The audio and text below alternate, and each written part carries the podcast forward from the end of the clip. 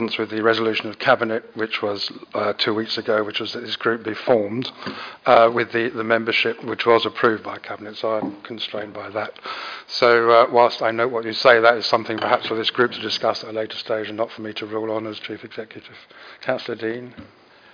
I don't want a, a, load of speeches on this, but um, uh, what, what I say now is absolutely nothing in, in terms of personal comment. I just think it's the, to, to carry on the way that the previous incarnation of this working group has been for the last few years, where the leader of the council chairs this and then reports to himself uh, the cabinet. I think I think it just puts any individual in a difficult position. Um, you know, let, let's say that the the working group disagrees with the chairman of the working group, then the chairman of the working group has to report to himself that his working group disagrees with him, which is a, you know, something out of Kafka or something like that, I think. So I, I just think it's, uh, it's it, it, this is absolutely nothing personal. I just think it's a difficult um, um, arrangement to reconcile. I'm not going to propose anybody else, but uh, I think it's worth putting that view on record because it has been said before. Thank you. With, in the absence of any other nominations, I'll take Councillor Howell and then I'll move to the vote. Thank you. Thank you very much, uh, Mr Mitchell. I mean, I, I recognise and welcome Councillor Dean's comments that this is not a, a personal matter because I very much doubt it could possibly be a personal matter. Um, I proposed uh, Councillor Rolfe as I feel that he is eminently qualified to, to, to perform the role. Um, I didn't expect this, frankly, to be a contentious issue. I thought that we were starting with a clean sheet. Uh, Councillor Rolfe has made it quite plain and clear that he intends to approach this with transparency and openness. Um, he's well qualified. I see no reason why the entire working party can't um, support his nomination and my nomination for him as chairman. I'm disappointed that they don't. Thank you. Um, Councillor Rolfe has been nominated and seconded. Could I have those in favour, please?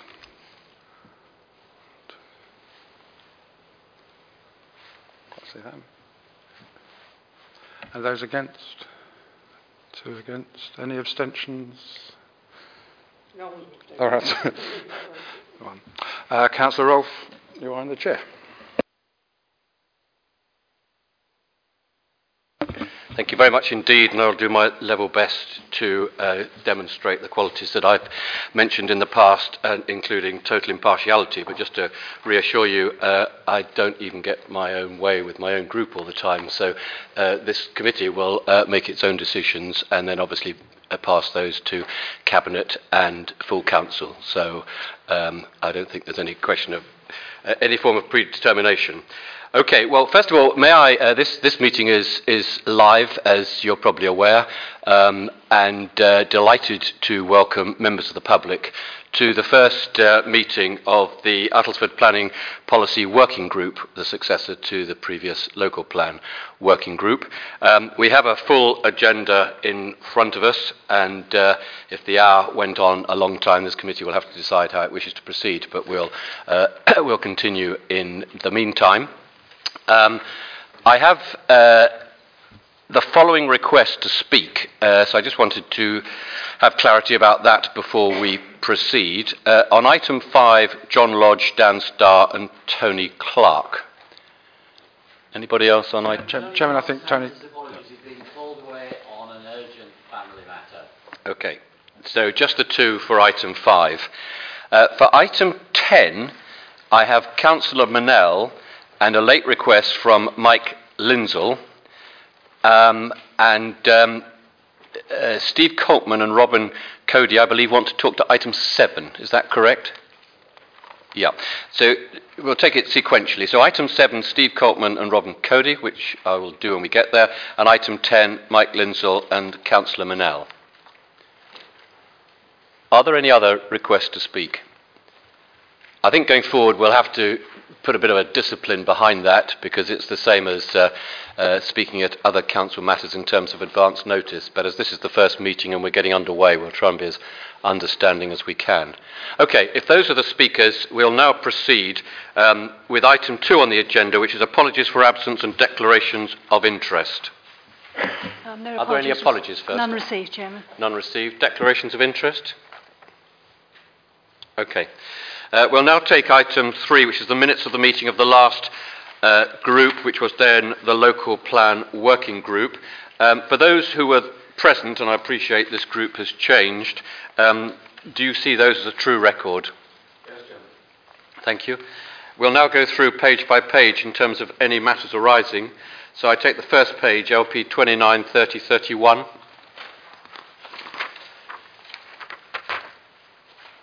Which is the whole of the second page, LP 31. If there's any matter there. And the final page, LP 32, Retail and Town Centre Monitoring Report. Okay, those, those minutes will be duly signed as a true record, and there are no matters arising. The next item is item 5, local plan update and next steps. And I call upon Mr. John Lodge to come to the table and um, use the mic so that all those people outside can hear you. That one, yeah.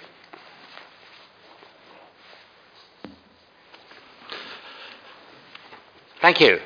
Um, councillors and uh, members of the public, um, today should be a crucial day for the future of Uttlesford. Today should be the day when we put aside the mistakes of the past eight years. Today should be the day when the former clandestine practices of UDC are set to one side. Today should be a day when democracy and consultation are reborn in this council. However, the residents of the district can only really raise one cheer at the moment for the direction in which we now appear to be heading. Um, sadly, nobody can take cheer from the verdict of the inspector. Uh, it was, in fact, and indeed, a bleak day for the district. But there was hope that the practices of UDC could at least be brought into the 21st century. Sadly, they didn't quite make it. And this administration still doesn't quite get it. They still don't understand that the residents of Uttlesford want a say in the future of the district and would prefer not to wait until the 7th of May. So, what are the residents annoyed about? The clue is in the title of this meeting. It is a working group. It is not a statutory committee of the council. Um, and I am to a degree here repeating some of the things that were said in the preamble, but I did write the speech before I came along. It's not appropriate for cabinet members to sit and exert political influence. They will be participating in preparing a plan which they'll then submit to to themselves for approval. This is a very poor model of governance and of democracy. This forum should be a part of the semi judicial process of planning. Furthermore, this council is missing a wonderful opportunity to reach out to the community, compare the model for the neighbourhood plan process. Here, active and qualified members of the community are welcome to actually sit at the table and participate in what's going on. Also, residents wanted the chair of this committee to be independent of party politics, not even uh, not wanting the, the leader of one party to be there. They wanted it to be independent. And this would have sent a message then to the residents of Uttlesford. The message is, we are listening to you. Now they very much fear that you are continuing to ignore them. Can I finally entreat the committee to look for an objective and independent model of working, which we don't yet have. Do not let political pressure allow history to repeat itself. It's not too late to give democracy a go. Thank you. Thank you, Councillor Lodge. Uh, Mr. Starr. Uh, thank you. Good evening.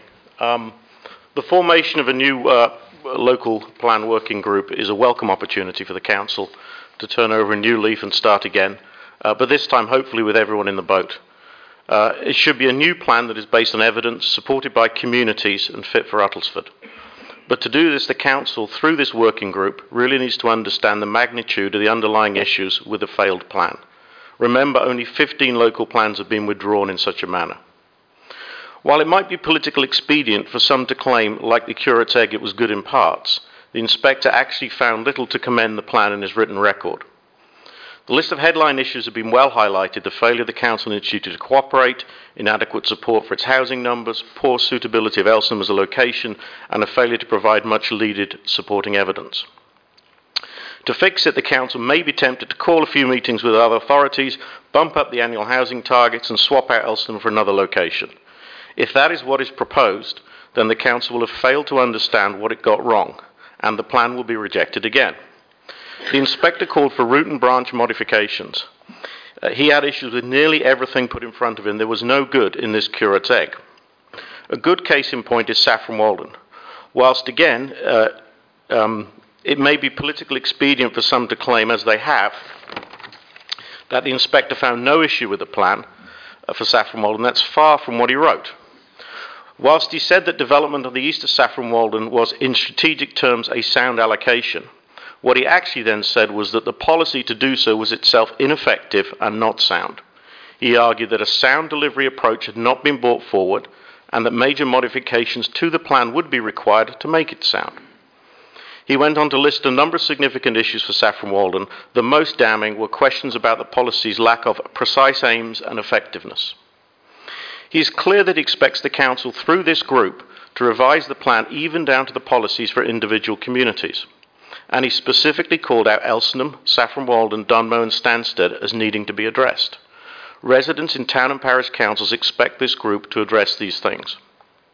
A practical first step for this group would be a line by line review of his report against the rejected plan, drawing out and listing exactly where he highlighted concerns that needed to be addressed. That should form the blueprint of a new plan, and in that way, in a year's time, you'll be able to evidence how the Council has learned and acted from each and every one of his findings. Not to do so would once again be failing to consider the evidence put before the Council. Thank you. Thank you very much indeed, uh, Mr. Starr.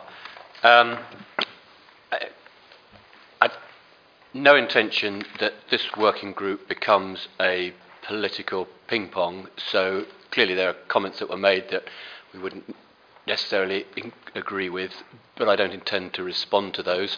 I think in a moment I will be asking Mr. Taylor to take us through um, the next steps as far as the local plan is concerned, and I hope that some of your concerns in terms of the way it's going to be reviewed will therefore be addressed. Um, but uh, and I ask uh, colleagues not to respond politically. But uh, it, it, would anybody else like to comment at this stage from the committee?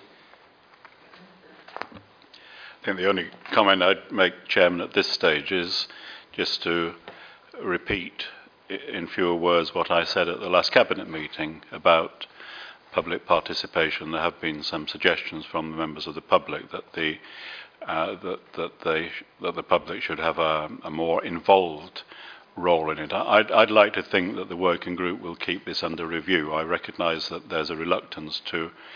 Well, I, I recognise first of all that a step has been made forward in that we have members of the public here, and, and, and that is a, a big change from the last eight years, so that's good. Um, whether it will be adequate just to invite, as we've had two speakers already, to have their two minutes, three minutes at the beginning, and for that to be the end of it, I, I have my reservations. I'm not suggesting that we throw out the rules as set out on the paper tonight because I think that would be too radical. Um, but I, I, do think that there's a strong case for either halfway through a discussion on an item or certainly at the end to allow people to come back on it. And I, would just like to ask you to bear that in mind as, as time goes on. Thank you. I will bear that in mind, and I'll ask everybody to bear in mind the three key principles that we're working to, which is transparency, objectivity, and consultation. So I hope that some of the concerns expressed by the first two speakers will be picked up by that. But if there are no other comments, I'll ask Mr. Taylor now to take us through um, the paper of item five. Yes, thank you, Chairman. This is on page nine of the papers um, to the working group. Um, this is just a, an update report in terms of uh, the local plan and the next steps.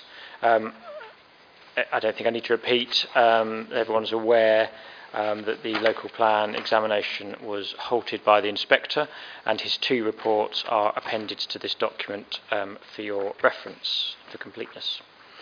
Um, the next steps um, in terms of the local plan process are really where um, this report focuses.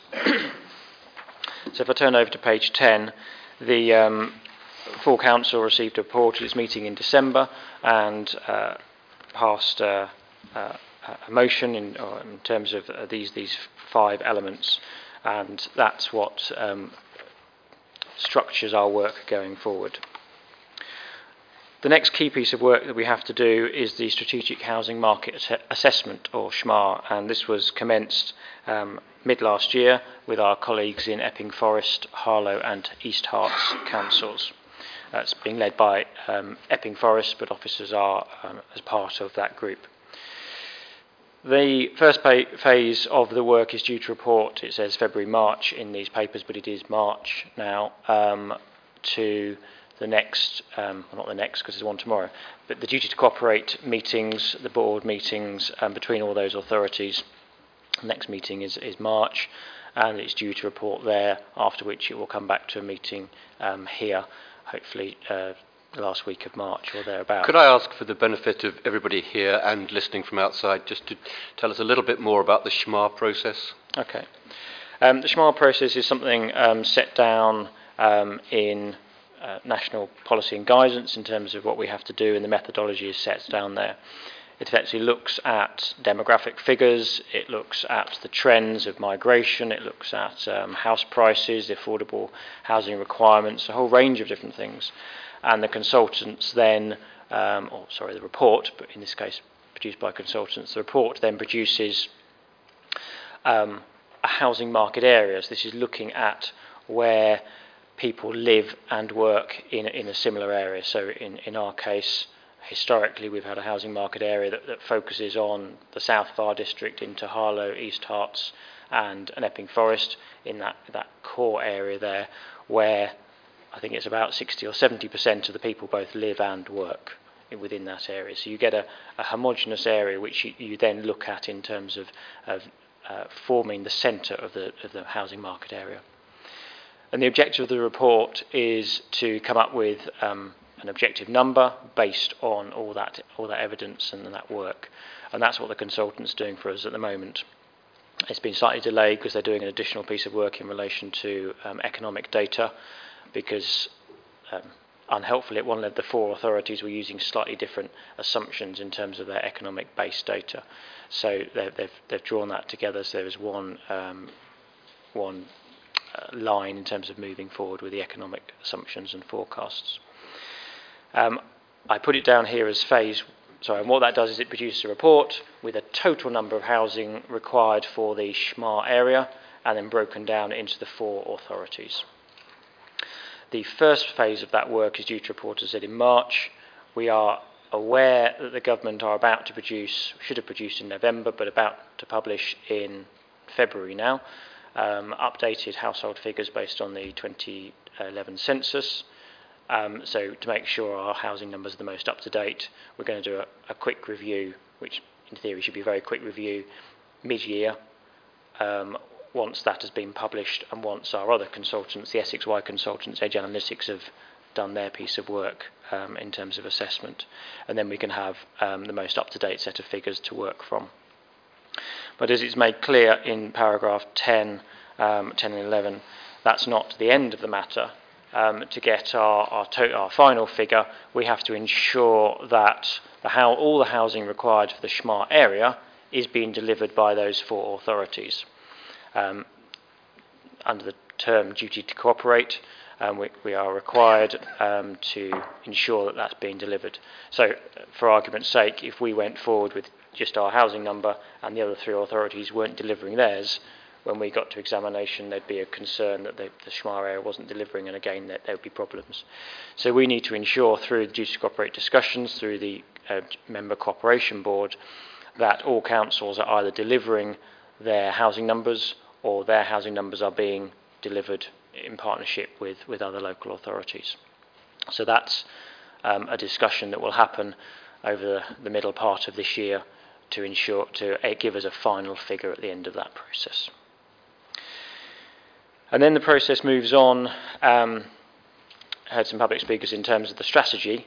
Once we know the final number um, of housings that we are required to deliver, we then have to um, go back and review our strategy. So we have uh, strategy from the the emerging local plan.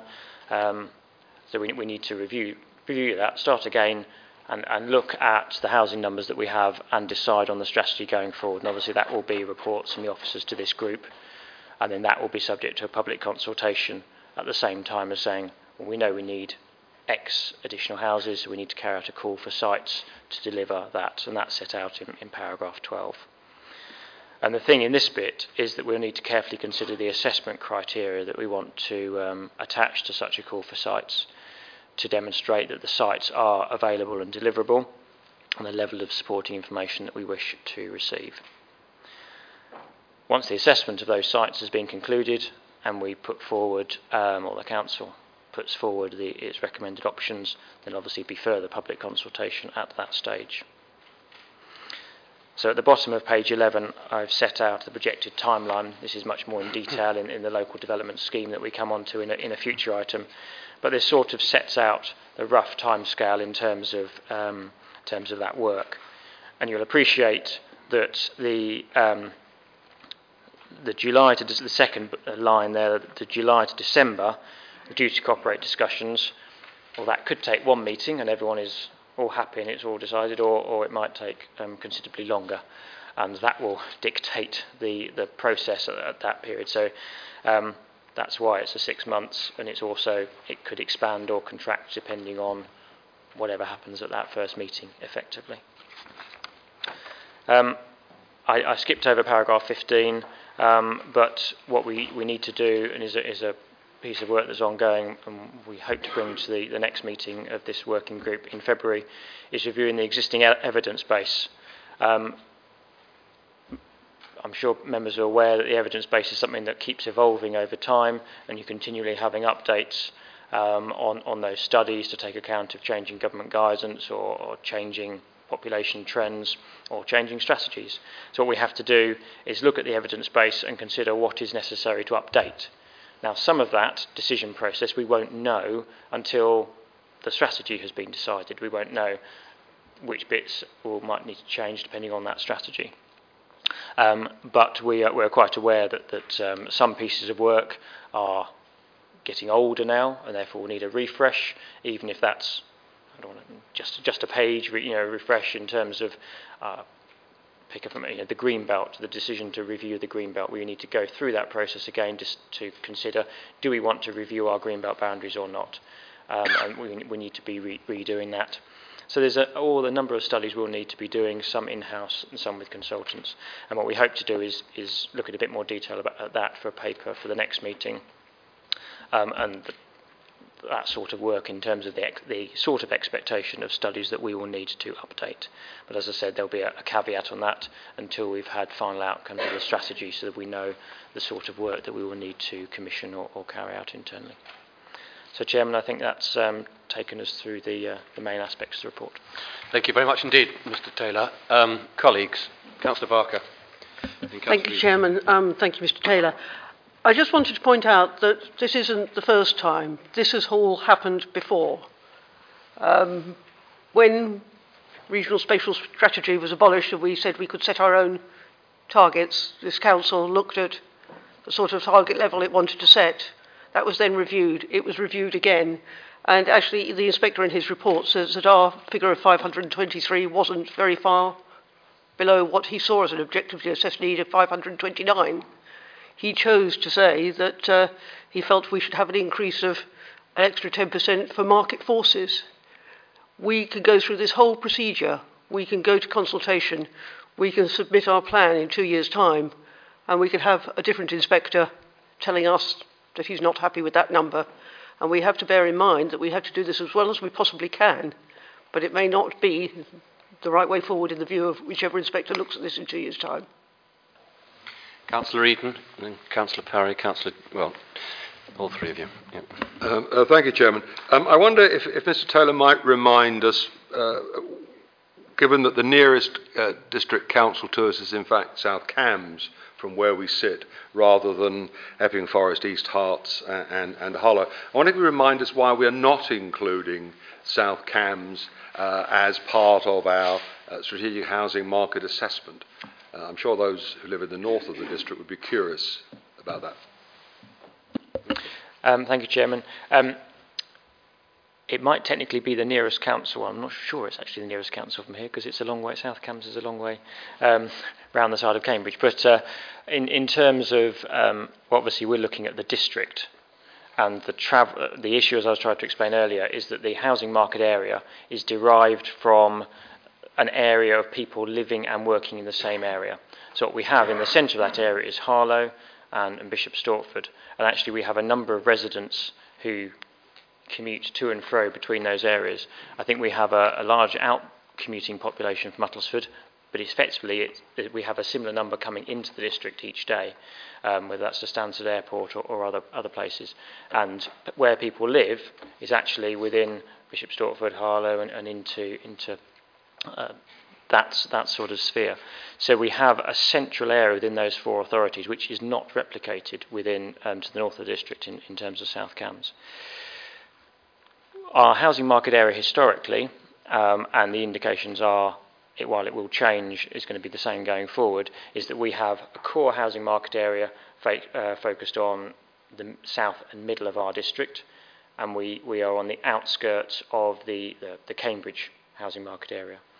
Um, we used to have um, a, ca- a, housing market area coming to the, the Dunmow edge, which was from Chelmsford and Braintree direction, but the indications are that actually that's now changed and it forms part of the um, the Harlow Epping Forest um, housing market area. So yes, that is something we, we oh, the consultants are looking at, but you're looking at the closest fit of people working and living in the core area to get that uh, to get that housing market area. We obviously um, do work with our colleagues in, in South Cambs and, and Cambridge City, and uh, members may well know that those two councils are working jointly to produce a joint local plan and are at. They've had a number of sessions of examination. I'm not sure whether they're sitting at the moment, a number of sessions of their examination. So they are working together on a, on a 20 year plan. Um, they have to work together because Cambridge City cannot deliver its own housing need um, on its own. So, and South Cambs also. So you've got uh, the early part of, of the, the, plan period is with Cambridge City delivering it, and it moves out into South Cambs after that. So we have been working with them, we will continue to work with them, but in terms of this, the focus that the consultants have come to, which actually mirrors the, the previous work that's been done, is looking at a housing market area focused on the south and middle of our district and linking into half of East Herts, Epping Forest, and Harlow. Does that answer your question, Councillor Eaton? Yes, thank you, Priscilla. Councillor Parry. Um, thank you. I'd like some clarification on paragraph 12. Um, you state that there'll be a call for sites for additional housing. Should not the, uh, the, the plan's waters have been muddied by the fact that a lot of planning permissions have already been granted. But all the ones that don't have planning permission, shouldn't they also now be thrown back in the pot? Not just um, calling for sites for the additional numbers that, you're going to, that we're going to come up with. Yes, perhaps it's, it's, it's the phrasing. What I, what I was describing yeah. earlier in terms of we need to look at the strategy again. When we have the final number, we have to look at the strategy. For argument's sake, that might, that might throw everything up and say we're going to do this instead, or it might say, well, actually, it's okay, we need to do change it a bit here and there. I don't know. Until we have those numbers and until we come back with a report here for you to consider and talk about, we don't know the outcome of that. I think what I was meaning in terms of the additional housing is the additional numbers, sort of over and above. So, um, for, argument's sake, there's the 2,100 in, in Elsenham that has some concerns about it from the inspector. We know this process will take two years. If the figure is 580, that's 1,160. You know, so you've you've got a 3,000 something other already that you need to be finding sites for. Um, so we need to do a general call for sites to, for a total number of housing, total number of houses. What that might do is look at moving sites that you say haven't got consent, or it might um, well, the, the consultation will just be general, but the strategy might look at keeping existing sites that have been proposed, or it might change them. At this stage, I don't know, and, and I can't advise you really. Are you comfortable with that response, Councillor Parry? Councillor Loughlin. Thank you. Uh, Mr Taylor, you mentioned there may be uh, a review of the green belt. Um, this council, with some exceptions, which has caused a bit of a furore amongst residents and certainly the planning committee um, when people have tried to build on that. So obviously we have a lot of greenbelt in this district and obviously people want to protect that greenbelt as the council in general has done in the past. If you do do a revision, will you be going out to public consultation because they it will be the residents that will be affected most by that if indeed that's what you decide to do? Um, just the first point, it won't be what I decide to do, it'll be what I recommend. But anyway, um, be, it'll be what. Um, in terms of the greenbelt, what I meant, what I tried to say, if I didn't, and apologies, is that we need to carry out a review of our decision as to whether or not we want to review the greenbelt. So previously we decided there was a paper that said, considered everything and said, actually, we don't think we need to review our greenbelt and we'll need to go through that process again, saying, do we need to review our green belt? So if we decide that we don't, then no, we won't be going out on that particular part of the consultation. It'll be picked up in later stages, you know, in terms of sites in or out of the green belt. If we decide that we do want to review our green belt, then yes, that will be subject to a public consultation. There will be a whole um, range of different issues to take into account. Our colleague councils in Epping Forest, Harlow and East Herts are all doing detailed green belt reviews so whatever happens, we need to be looking at, at those um, to assess what they've done. Um, because we know, for example, it's, it's down here, Epping Forest, 92% greenbelt coverage, far higher than ours. We've got a very small amount.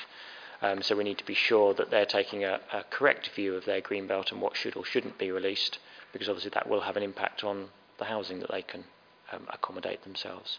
So um, we'll certainly be looking at green belt, even if it's not ours. Councillor Dean. Thank you. I'd like to just pick up, uh, start off by picking up um, a, a, procedural point or uh, the way in which the paper is um, presented. And Mr. Taylor knows what I'm talking about because we've been in conversation for the past day or two. Um, on page 9, paragraph 4, um, refers to financial implications, and it says that there aren't any and that expenditure can be met from existing budgets and the planning reserve. Now, my view is that, uh, well, first of all, we, we have found out since Christmas that the amount of expenditure on the local plan since sometime like eight years ago was, is, has been something in excess of two million pounds. So clearly going forward for the next two years isn't going to be, isn't going to come free. Um, and, and I think it's appropriate that before the, but the council's budget is set for the coming year, which therefore means sometime next month, that there, there actually is a, a statement amongst the papers here as to what this process between now and probably sometime in, or hopefully no later than sometime in 2007, is, is likely to cost. And I know you, you can't say precisely because uh, circumstances will change, and, and um, maybe at this time it's not clear um, what studies are needed, and I'm talking therefore about external expenditure there, but we know to a large degree about our internal costs, which even though they might be in the base budget, should should be declared, I think, for a transparency point of view, so that everybody knows what it what what, what it is going to cost us going forward. So I'm not pressing for information tonight, but I am asking that well, for instance, if we're meeting in February, that there's a, an indication by the next time we meet as to what it's likely to cost. Um, I don't think that Mr. Taylor and I are in disagreement there now, so I don't think I, I, I need to ask for a, a response. Um, I'd just like to pick up something that um, Councillor Perry, Parry, I get it right, Parry, Parry raised um, about existing approvals. Um, I mean, one of the things I remember from the examination in public is that the inspector was somewhat frustrated that he'd been presented with a draft plan or a deposit plan or whatever it was called uh, that, that was half a done deal. Uh, and, and I think he was a bit, uh, I don't know about annoyed, but uh, he certainly didn't seem to um, take kindly to the fact that uh, there were so many approvals already, of, of the sites already done. So I'm assu- I've been assuming that, uh, that ne- this next stage is going to put all those in the bank, if you will, and uh, we're not going to um, uh, waste everybody's time talking about sites that have already been approved. Obviously, they need to be taken into account in terms of what might be what, what's going to be added, but um, um, you, you can't undo planning permissions, can you? Uh, perhaps I'd just like to clarify that one because I was a little bit confused earlier. I, I'll ask Mr Taylor to respond, but I think it's a very good starting point, Councillor Dean, to understand what the law allows us to do and what it doesn't allow us to do. And I think probably as we go through all of this, just to stipulate things like the SHMA is a legal process, uh, etc., I think it's just worth emphasising uh, that so that uh, you know it's very clear, very transparent what this group, whichever political persuasion it happens to be, has to do uh, as opposed to what it wants to do. But I'll ask uh, Councillor Taylor to respond. Uh, sorry, Mr. Taylor to, to, to Perry's, Perry's councillors. Yeah, Mr. Taylor to respond to that. Um, thank you. Yeah, I mean.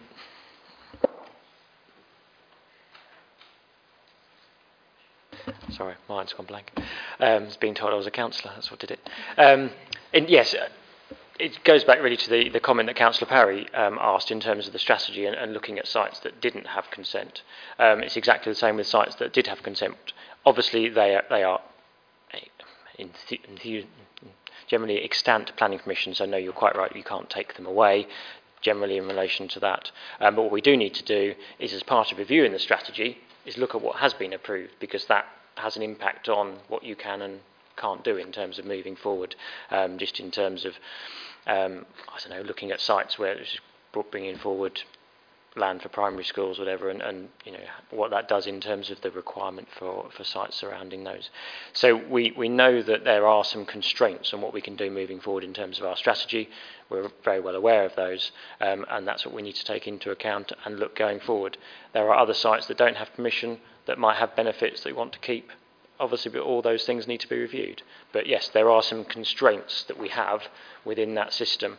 Um, I'd also say the planning system is not going to stand still for the next two years. You know, there are appeals outstanding, there are live planning applications, and all those will have that in, an impact on us as we go through that process. Yeah, of course. Yeah, I, would like to pick up something which I think is um, a bit more um, substantial in terms of the way we go about it. Um, my, my reading of the processes set out here is that there's going to be a lot of work going on by others elsewhere uh, to work out the market assessment and, uh, and, eventually come up with some evidence as to what the, the, the, new, the, target, which I presume is going to be a new target, and I'd be surprised if it's exactly the number that the inspector came out when he seemed to wave a finger in the air. Um, but anyway, whatever it is. But I would have thought that in the interim, what what we should be doing as a, as a working group is is actually coming up with some form of um, broad strategy um, as, as to without knowing what the final numbers are as to what the pros and cons are of different approaches. I mean, one thing that's obviously been was raised by the inspector was whether a new settlement is or is not something that needs to be part of the, the, the final one. But, but, but the other side to it is, is about where are the better locations for development and where are the less good locations. Um, you know, we, we've heard well, the, the, the, previous plan fell on large, significantly on on Elsenham, um, but, but but what we, what I don't think has happened, at least not to my perception, and I, I, I wasn't involved in the previous working group, but I and, and I know there were various scenarios set in terms of, you know, is it dispersed, is it not, is it mostly in the, the main towns, is it not? But what I what I don't ever remember happening is uh, something which said, well, you've got the M11 corridor uh, as, a, as a corridor of movement. You've got the A120, you've got the sort of hinterland, you've got different settlements which have got weaknesses and strengths, and, and, and an exercise which actually says that these are the areas to avoid with significant numbers, but these are the areas for smaller numbers. The, if, you go, if you're going for big numbers, then these are the, the, the, choices, such that when we get to when we get to July, those of us who are still here, um, we, we, we're not just going out and saying, well, we now know what the number is, right, let's have a load of bids from anybody who's got a, a spare field as, and, and, uh, and anything goes, but we, but we provided some kind of guidance to where we think the better places are, because if we don't do that, and I know, I see Councillor Barker shaking her head, and I know this type of thing has been avoided in the past, but I, I suggest that one of the reasons that we've got in this position that we're in after eight years is that we didn't do that. Um, I, I, don't know whether blue sky thinking is the right word, but we didn't do that scenario work such that at least, and, and you know, involving the public as well, so that they know what we're up to, rather than just coming out with, um, we've got a new number, now who, who'd like to build on his, his land or her land, and then we'll, we'll pick from that list. I, I, I think that we, we should, and not waste, not, not largely do very little between now and the May elections, but actually start that discussion. So it's not quite a, a blank sheet because, as we already know, we've got planning permissions already given, and they're therefore almost set in concrete. But but starting from that. To, to, to go beyond what was done before in terms of the um, the pros and cons of different approaches, because otherwise, you know, I, what I wouldn't want us to do is end up with another well, there's a nice field at Elsenham, and then we find umpteen years later that it wasn't the, the right thing to do, and we shouldn't have encouraged somebody to come along forward no. with, with, their idea. That's where I'm coming from. Okay, I think we understand the point. I will ask uh, Mr. Taylor to respond technically, but uh, um, we must not lose sight of that one of the key words, which is objectivity. Um, and uh, as I said earlier, we're following a process. So we're doing the SHMA process. Then, of course, we, we are obliged to go through a SHLAA. What your point is, is, is, is in terms of shaping. Um, but I think it's very important, and, and, and, and Mr. Taylor has emphasised this, that we are very clear about the numbers. Uh, we aren't uh, talking about a long time in terms of the numbers, uh, and that when we have the numbers, there will be a very critical discussion. Um, and I, I'm not going to predict because you can't predict and also be objective. But um, the inspector has given us a clue, so I can quote what he's said in his report. He's, he's talked about new settlement or possibly settlements. Uh, so he's given us a clue. He referred to um, uh, Dunmow and Saffron Walden, uh, if they take what they're taking in the plan, and I'm not trying to, you know, we can come back to uh, what's what's uh, uh in it for those two towns, uh, but he, he's saying that they have probably taken enough in this round. I'm only quoting him, I'm not uh, inventing anything else. So I think we have a number of clues, but um, I think it's terribly important that when we get to the point of understanding what the numbers are and therefore what the task is, that we decide what the strategy is. And I absolutely agree with you, Councillor Dean, that must be done in an objective way. Um, now, I'll ask uh, Mr. Taylor in terms of what other work we can do in terms of shaping, but I think there's a, there's, there's a dichotomy between shaping, uh, because what we don't want to do is to say, and we're going to go for a settlement in X. We want to have an objective process that says the number is Y, and to fulfill that number, we will need to do the following, and therefore we need to understand where the possible sites are. We call for those sites, and then against an agreed set of ob- objective criteria, we assess one site against another and how much is going into a new settlement and how much into existing. All of those are very important discussions and all must be had after consultation and after due diligence. So I don't know if you want to add to that, Mr. Taylor. I understand the point you're making, which is that you can do a little bit of shaping in the meantime, but I don't want to confuse shaping with objectivity. Mr. Taylor. Um, a couple of points. One, um, the first one is um, there is a lot of work going on and I wouldn't want to uh, you to have the erroneous impression that staff aren't doing anything for the next few months because that's that's not the correct situation. Um, so there is a, a, large amount of work going on, um, you know, assessing the evidence bases, um, starting to look at moving, you know, will start to look at moving those things forward. So it's not that there is any wasted time in that process. I, I understand what you're saying in terms of that blue sky thinking, or if, if you, if you, you know, a clean sheet of paper, what would you do?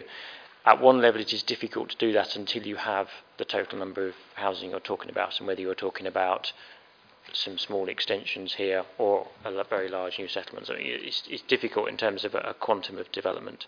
Um, at one level, it's a decision for the working group in terms of um, whether you wish to deliver officer time one way or, or, or, a different way. To do what you're talking about, it will obviously involve quite a lot of um, preparatory work. The importance of the formal call for sites, though, is that one of the things we have to do is demonstrate that sites are available and deliverable. And by going out and uh, requesting developers or landowners put sites forward with a host of supporting evidence is the clear way of going through and, and giving us the confidence as the council that sites are available and deliverable um, as opposed to a hunting process the other way around. So, I mean, that's, that's, the, that's the process that goes through in terms of that, the strategic housing land availability assessment and the call for sites, looking at that in terms of the evidence that we have. Thank you. Does anybody else want to? Yes, Councillor Oliver and then Councillor Howell. Chairman, the thing that saddens me is that I accept that we have to take the, the accept the law, deal with the SHMA. But reading paragraph 10, it would appear to me that the, the growth and the housing we're going to have to have here in, in Uttlesford is really because we are going to take, have to take the housing from Epping Forest and Harlow. These are not really the housing we're going to have to ha- take in the next X years. It's not from our residents or, or even people coming into Uttlesford or going out from Uttlesford, but it is from the people to take the quota from Epping Forest, who, as I say, is 92% green, and Harlow. And I think that is the great sadness of this. This is not, we're not fulfilling our own needs, we are filling other people's needs. I'm sad about that. I take the law, the law is the law, I accept. Yeah, um, we, we, we, don't know that. Uh, I think uh, you're right to, to refer to paragraph 10, and it's certainly a duty to cooperate that we must fulfil, and there we understand the position that Harlow and Epping are in, but I don't think we should, at this stage, make any assumptions. Um, and clearly, um, we won't be giving that in that easily. Um, but it, you, you re emphasise a key point, of course, that we are going to have to build houses. Uh, and that, again, this working group mustn't, or e- even the whole community mustn't fall shy of, because uh, that is a statutory obligation. And it's, it's, it, the key question is where, having ascertained um, the, the numbers. But hopefully, uh, Councillor Oliver, uh, it, won't be uh, as bad as that but time will tell, um, and we'll obviously keep this working group very closely updated on the negotiation around the duty to cooperate. It wasn't a significant issue the last time, but it may be a bigger issue this time. Councillor Howell. Um, thank you, Chairman. Um, I think Councillor Lodge was quite right in his opening comments. It's a very bleak day for the district, and I read the inspector's report with care. We debated this in full council when we only had the preliminary notes and we now have the, the, the, the full detail, the full report. And the two principal reasons that he gave for, for rejecting um, his inspection, which was that we were not planning for enough housing and that we were clearly not demonstrating in his mind effectively on the duty to cooperate. It is grim news in, indeed. I mean, it, it's truly depressing for those of us who love this district and its rural character. And I'm always interested. We spend an awful lot of time, both at council and in this meeting so far, talking about the process because I suspect the scale of the challenge and the difficulty we face is just so significant.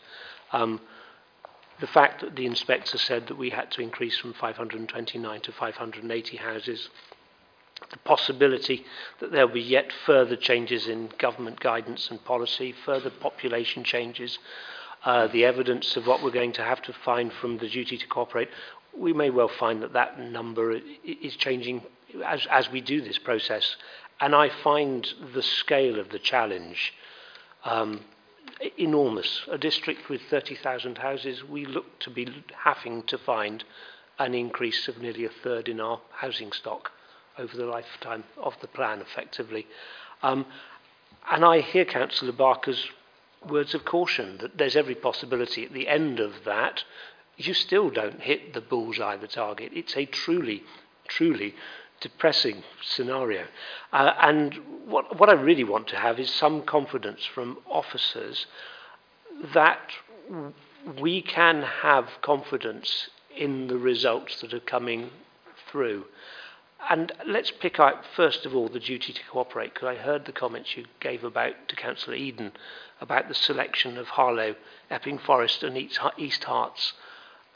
I want to know if this process is going to work, that we are absolutely right, that the consultant, when they choose those three councils, are choosing the right councils because there are another four councils that we neighbour and we don't appear to be looking at them. Now, I hear that Dunmow, apparently, according to the consultant, doesn't draw pop the population in from Chelmsford.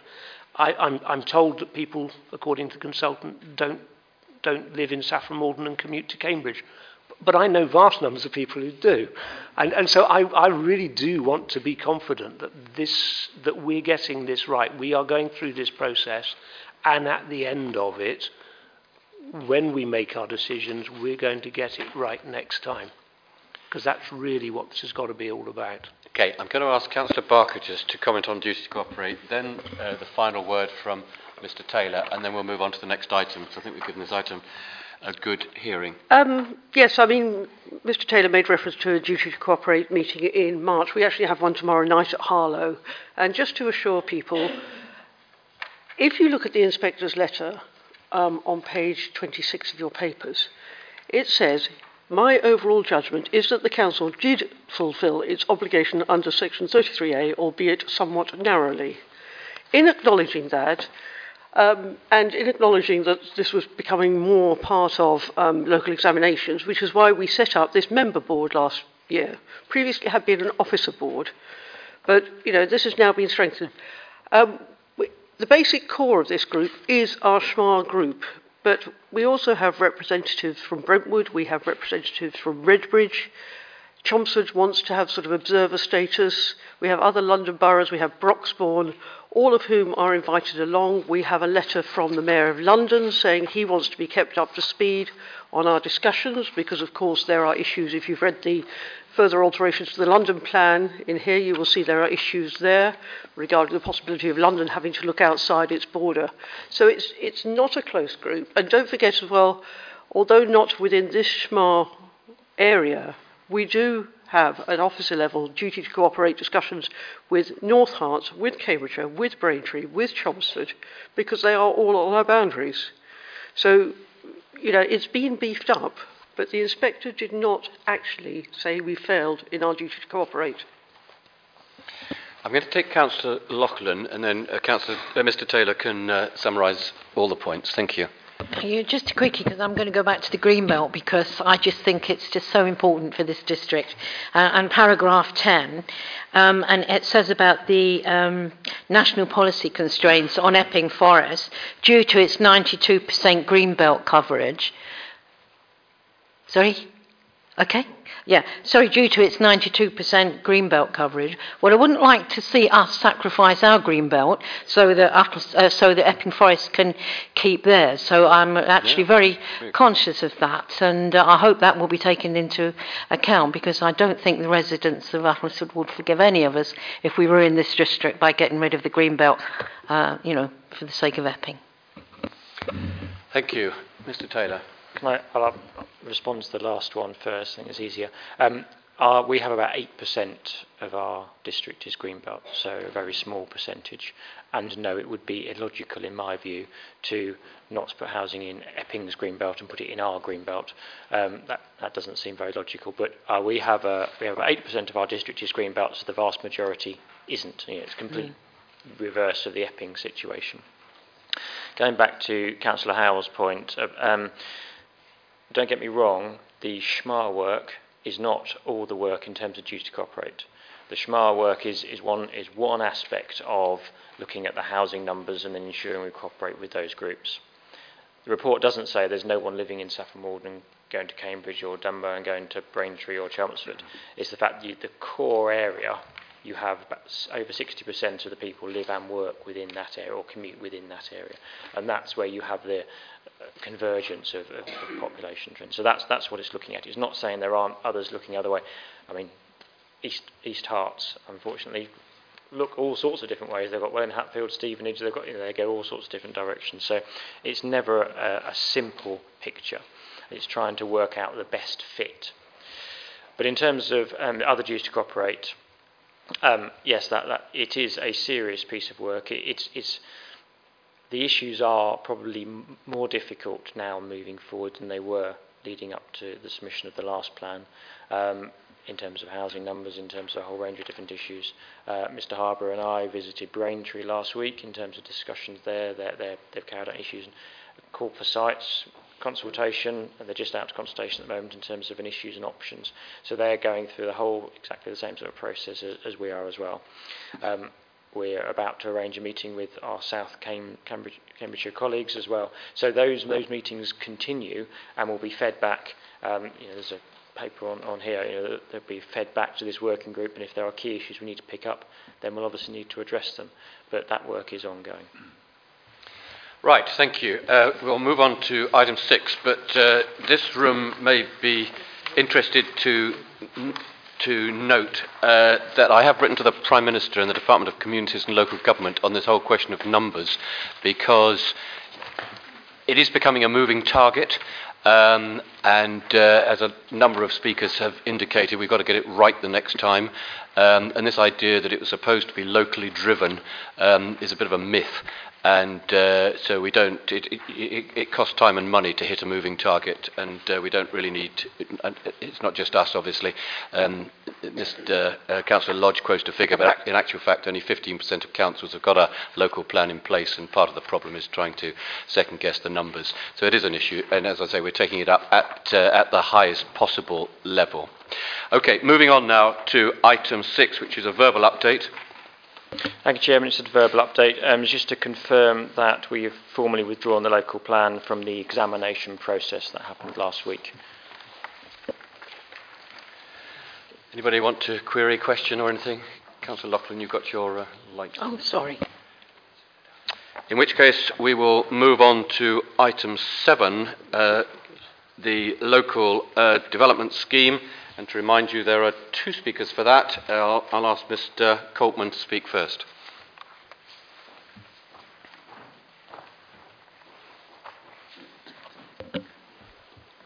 Thank you. Um, I'm Steve Coltman. I'm the clerk to Arxton Parish Council.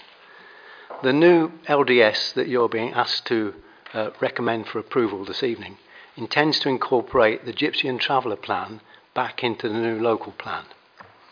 The key stages of this new plan include a call for sites in July December 2015, followed in January to April 2016 by an assessment of sites and public consultation to include Gypsy and Traveller site allocations. The calendar at Appendix 3 refers to consultation on issues and options to include Gypsy and Traveller site allocations during March April 2016. Nowhere in this document is there any intention to consider the results of the current consultation on Gypsy and Traveller issues and options, which has still one week to run before yet another call for sites. This is totally unacceptable to the hundreds of residents that have taken the time to respond as requested and these, the sites put forward in this current consultation need to be determined for their suitability now to avoid these unsuitable sites being carried into the next round of the consultation next year. Yet again, a working group on the local plan is being asked to follow a course of action determined by the planning department without due consideration of the impact of their actions. Following the rejection of the local plan, the planning department was asked to consider withdrawing the consultation of the Gypsy Traveller plan until the situation became clearer.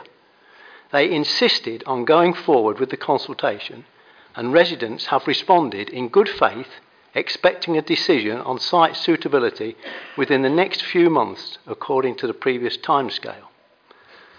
Arxton Parish Council respectfully requests that the UPPWG do not recommend this new LDS for approval unless a new key stage is introduced to determine the suitability or otherwise of all of the existing sites from the responses of the current consultation. This must take place before the new call for sites in July 2015. And if this cannot be agreed, the Parish Council is asking you to remove the Gypsy Traveller plan from the local plan and continue along the original timescale. Uh, we feel it's important to note that if you continue with the Gypsy plan in the local plan, the continuation of these uh, unsuitable sites may well lead to the Gypsy plan part of the local plan being found um, unsound by the inspector, and your whole local plan will then be thrown out again just on the basis of the Gypsy plan. And at a further point, is the question is why is it proposed to bring back the Gypsy and Traveller plan into the local plan now? Okay, thank you, and we'll, Thank you. You got a full answer to that. Um, Mr. Cody. Thank you very much. Good evening. My name is Robin Cody. I'm uh, speaking on behalf of the Five Acres Local Community Action, FOLCA. Uh, we're a group of local residents from the villages of Wicken, Bonhunt and Arkesden, which was established in response to the ongoing Gypsy and Traveller consultation, but particularly in relation to uh, the site of Five Acres in Wicken, Bonhunt. Uh, we're responding to item 7 on the agenda, which uh, proposes a major change to the local development plan uh, development scheme uh, and the merging of the Gypsy Traveller consultation back into the plan, which Mr. Coltman has uh, also referred to. I'm going to put this in a slightly different context and quickly talk about the five acre site because I think it's important in everyone understanding uh, what the planning department are doing. Five acres is a local rural field which lies between the villages of Wicken Bonhunt and Arkesden. Um, as its name suggests, it's just over five acres inside, in size. It's outside the respective village development limits. It's in an area of special landscape value. It fronts onto a protected lane, and it floods on a very regular basis uh, and floods quite badly. It's unsustainable as a location, and this is just to name a few of its failings. Uh, you will by now have seen the volume of responses to the consultation and the widely held local view uh, by residents that five acres is totally unsuitable and unsustainable. Again, for information, FOLCA has recently commissioned planning expert Strutt & Parker to produce a report to respond to Uttlesford's public consultation, uh, and that includes two specialist reports on flood assessment and on transport and access sustainability. These reports conclusively reaffirm our local views and concludes that the inclusion of five acres as a site with potential, which is the current wording in the uh, consultation, is inconsistent with current planning advice. They express concerns with the methodology used by Uttlesford in justifying the inclusion of the site, and that any allocation at five acres would be entirely inappropriate, unsuitable, unsustainable, and fails the majority of Uttlesford's own site assessment criteria. As Mr. Coltman mentioned, in early December last year, a number of residents tr- um, tried to ask the, um, c- the council to cancel the second round of the Gypsy and Traveller consultation. There was a window of a few days, window of opportunity to do this uh, after the local plan was found unsound by the inspector, but unfortunately this fell on deaf ears. Uh, yet less than two months later, this is exactly what is being suggested before the consultation is even finished. That said, we would agree that the Gypsy Traveller provision is considered in a single local plan. It appears that this is what the planning policy team is now recommending um, uh, to, uh, to the members. However, now that Uttlesford has consulted, the public must be listened to and their arguments considered. A single local plan approach is supported by us, but with one important caveat that sites such as five acres, which are clearly unsuitable and unsustainable, are eliminated from the site selection process at the end of this current consultation. This would also resolve the tremendous uncertainty and concern it has caused amongst local residents. Perhaps this approach can be part of the Council's new listening strategy. Um, if five acres is still considered as suitable uh, by Uttlesford, in the face of all the evidence that will be presented against it, we are confident that this would not be upheld by an inspector. The inspector's decision to find the current local plan unsound provides you with an opportunity to address these issues, notwithstanding the imminent publication of revised national planning policy guidance for gypsies and travellers, which is likely to significantly change the need in Uttlesford.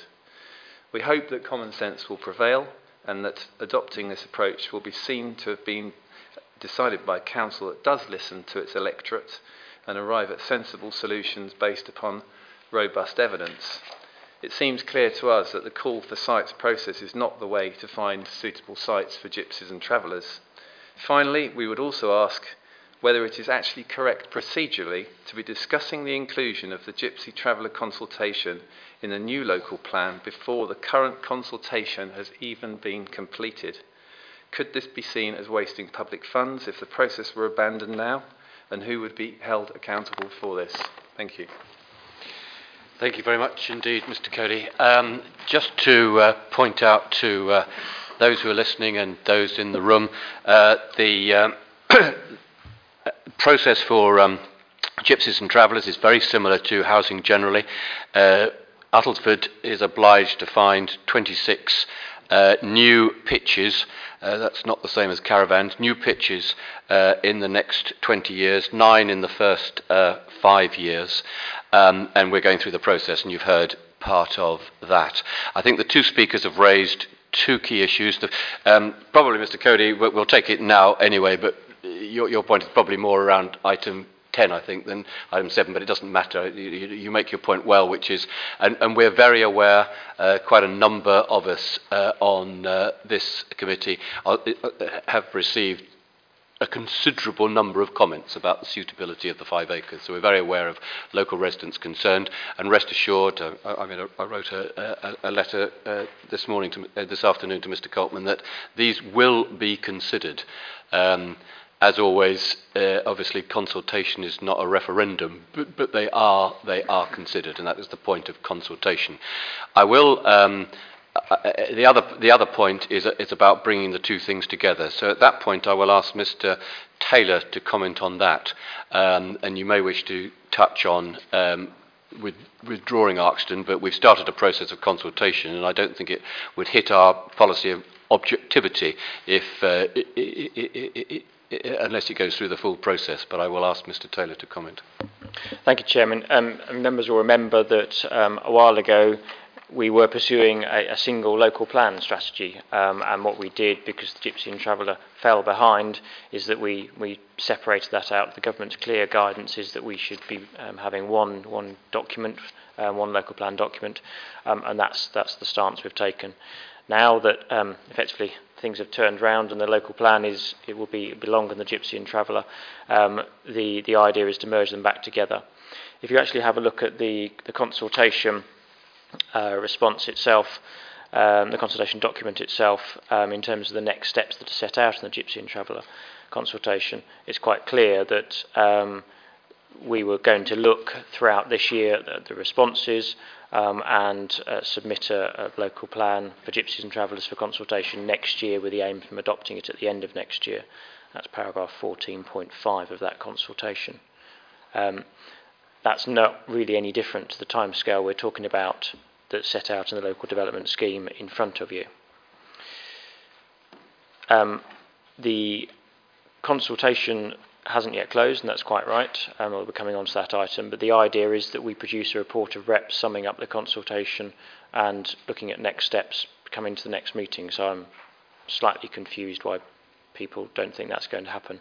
We've always said we're going to conclude and bring that back, um, and that's supposed to be on the 23rd of February meeting of, of this working group, a report of that consultation and the outcome and comments and officer views going forward.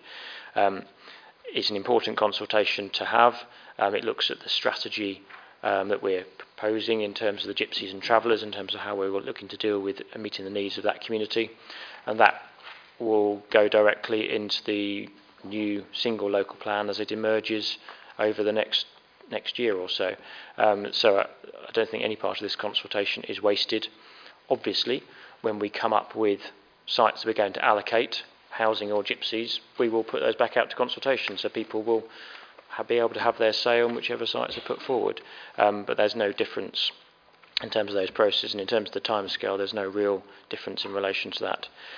I do hear what's been said about um, the revised guidance that the government consulted upon in terms of the definition for planning purposes of gypsies and travellers, and if that is implemented, that will mean we need to relook at the evidence base because it changes the definition of gypsies and travellers to um, being people that are actually moving to and fro as part of their lifestyle as opposed to uh, static gypsies and travellers.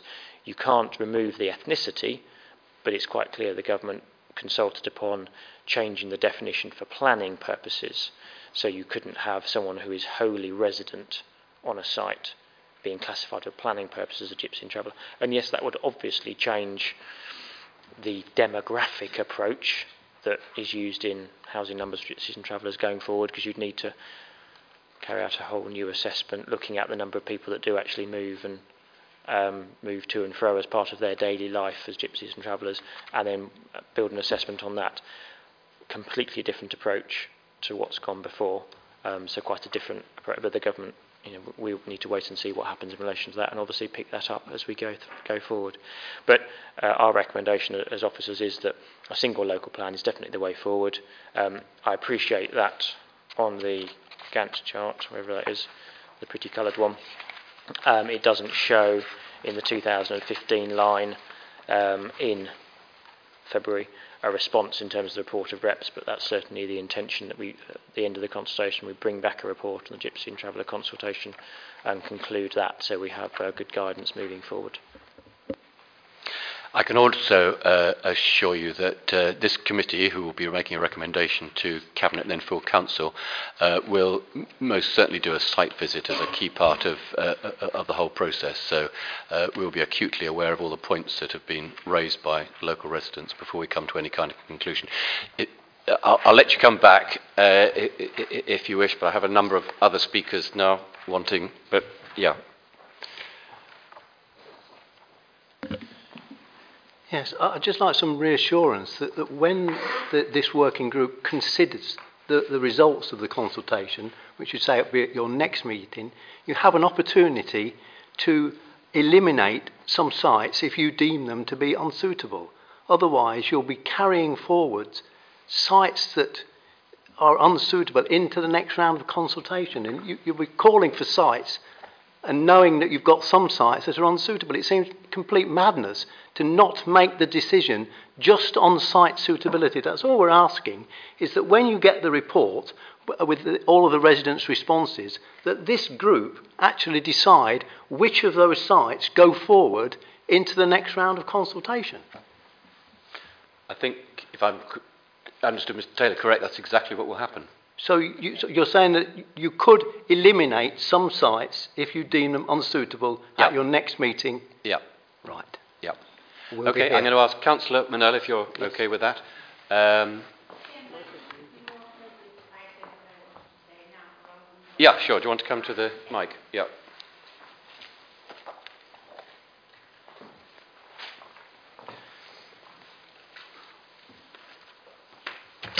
And if we're not able to get round, in terms of making a decision, we must have visited those sites. So if we can't do that, then we'll have to postpone when ne- ne- the meeting it comes to. Councillor Manel. Right, Chairman, I feel it necessary to express my grave concern with regard to the Gypsy and Traveller consultation that we have discussed at length since 2012 and are currently going through with regard to the issues and options. I represent Arkesden, and in many years that I've been a councillor, I have never experienced such concern amongst residents and the parish council. Excuse me, there's a fly.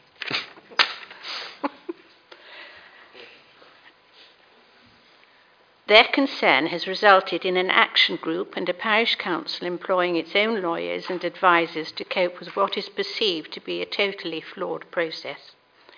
The inspector reviewing the now defunct local plan passed comment on the way this council had handled some aspects of a consultation process, for example, with neighbouring councils. I think, therefore, that it would be very wise to heed those comments and reflect on the way that the Gypsy and Traveller consultation has been addressed so far. I understand that it is now suggested that the Gypsy and Traveller consultation will be absorbed into the new local plan and will not be submitted separately. I would like an assurance that all the comments received so far will be considered and used in the process, and you have actually done that. I would ask the committee to review the way in which consultation took place between the settled community and the traveller community, a matter constantly referred to by Arkesden Parish Council as to be found wanting. I am also concerned that having used Peter Brett consultants, the Council did not take the opportunity for councillors to question the authors of that document. I and Councillor Oliver voiced our concern and voted against the total acceptance of its findings before it was approved by the Cabinet. It is now in circulation as Uttlesford District Council's own document with minimal changes. The estrangement of two communities, that is, the travellers and the settled community, has been inevitably enhanced by the proceedings that we have gone through so far in possibly all areas of our district. We did not heed the advice given to us by South Somerset colleagues and the Romany travellers who spent a day with us and advised us that five pitches were the ideal. We have instead put forward the Peter Brett suggestion of the possibility of 12 pitches in an area of five acres in open countryside with no containment. I am therefore requesting that this Council and this Committee thoroughly review the consultation processes that are adopted before submitting the next local plan and that every method in its disposal is used to repair the damage to the relationship between the parish council and the settled community and the travelling community. An inspector must not have reason for finding the next plan, plan unsound. No decisions have been made, and none should be made, on sites that are proven to be unsustainable if our own criteria are applied. Thank you. Thank you very much indeed, Councillor Manel. And, uh, we've all we have heard your words with care, and I hope that some of your points were answered by earlier interventions. Councillor Dean.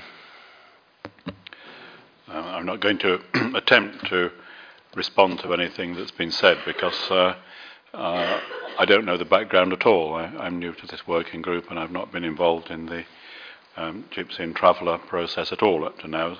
But what I, I, all I'm going to say is that I'm confused uh, in that I can't understand why item 10 is on the agenda, and, and, and, and perhaps that is the reason for um, people coming along tonight, expecting maybe a decision. I, I'm, I'm just not clear why, why, why that's on the agenda halfway through a consultation.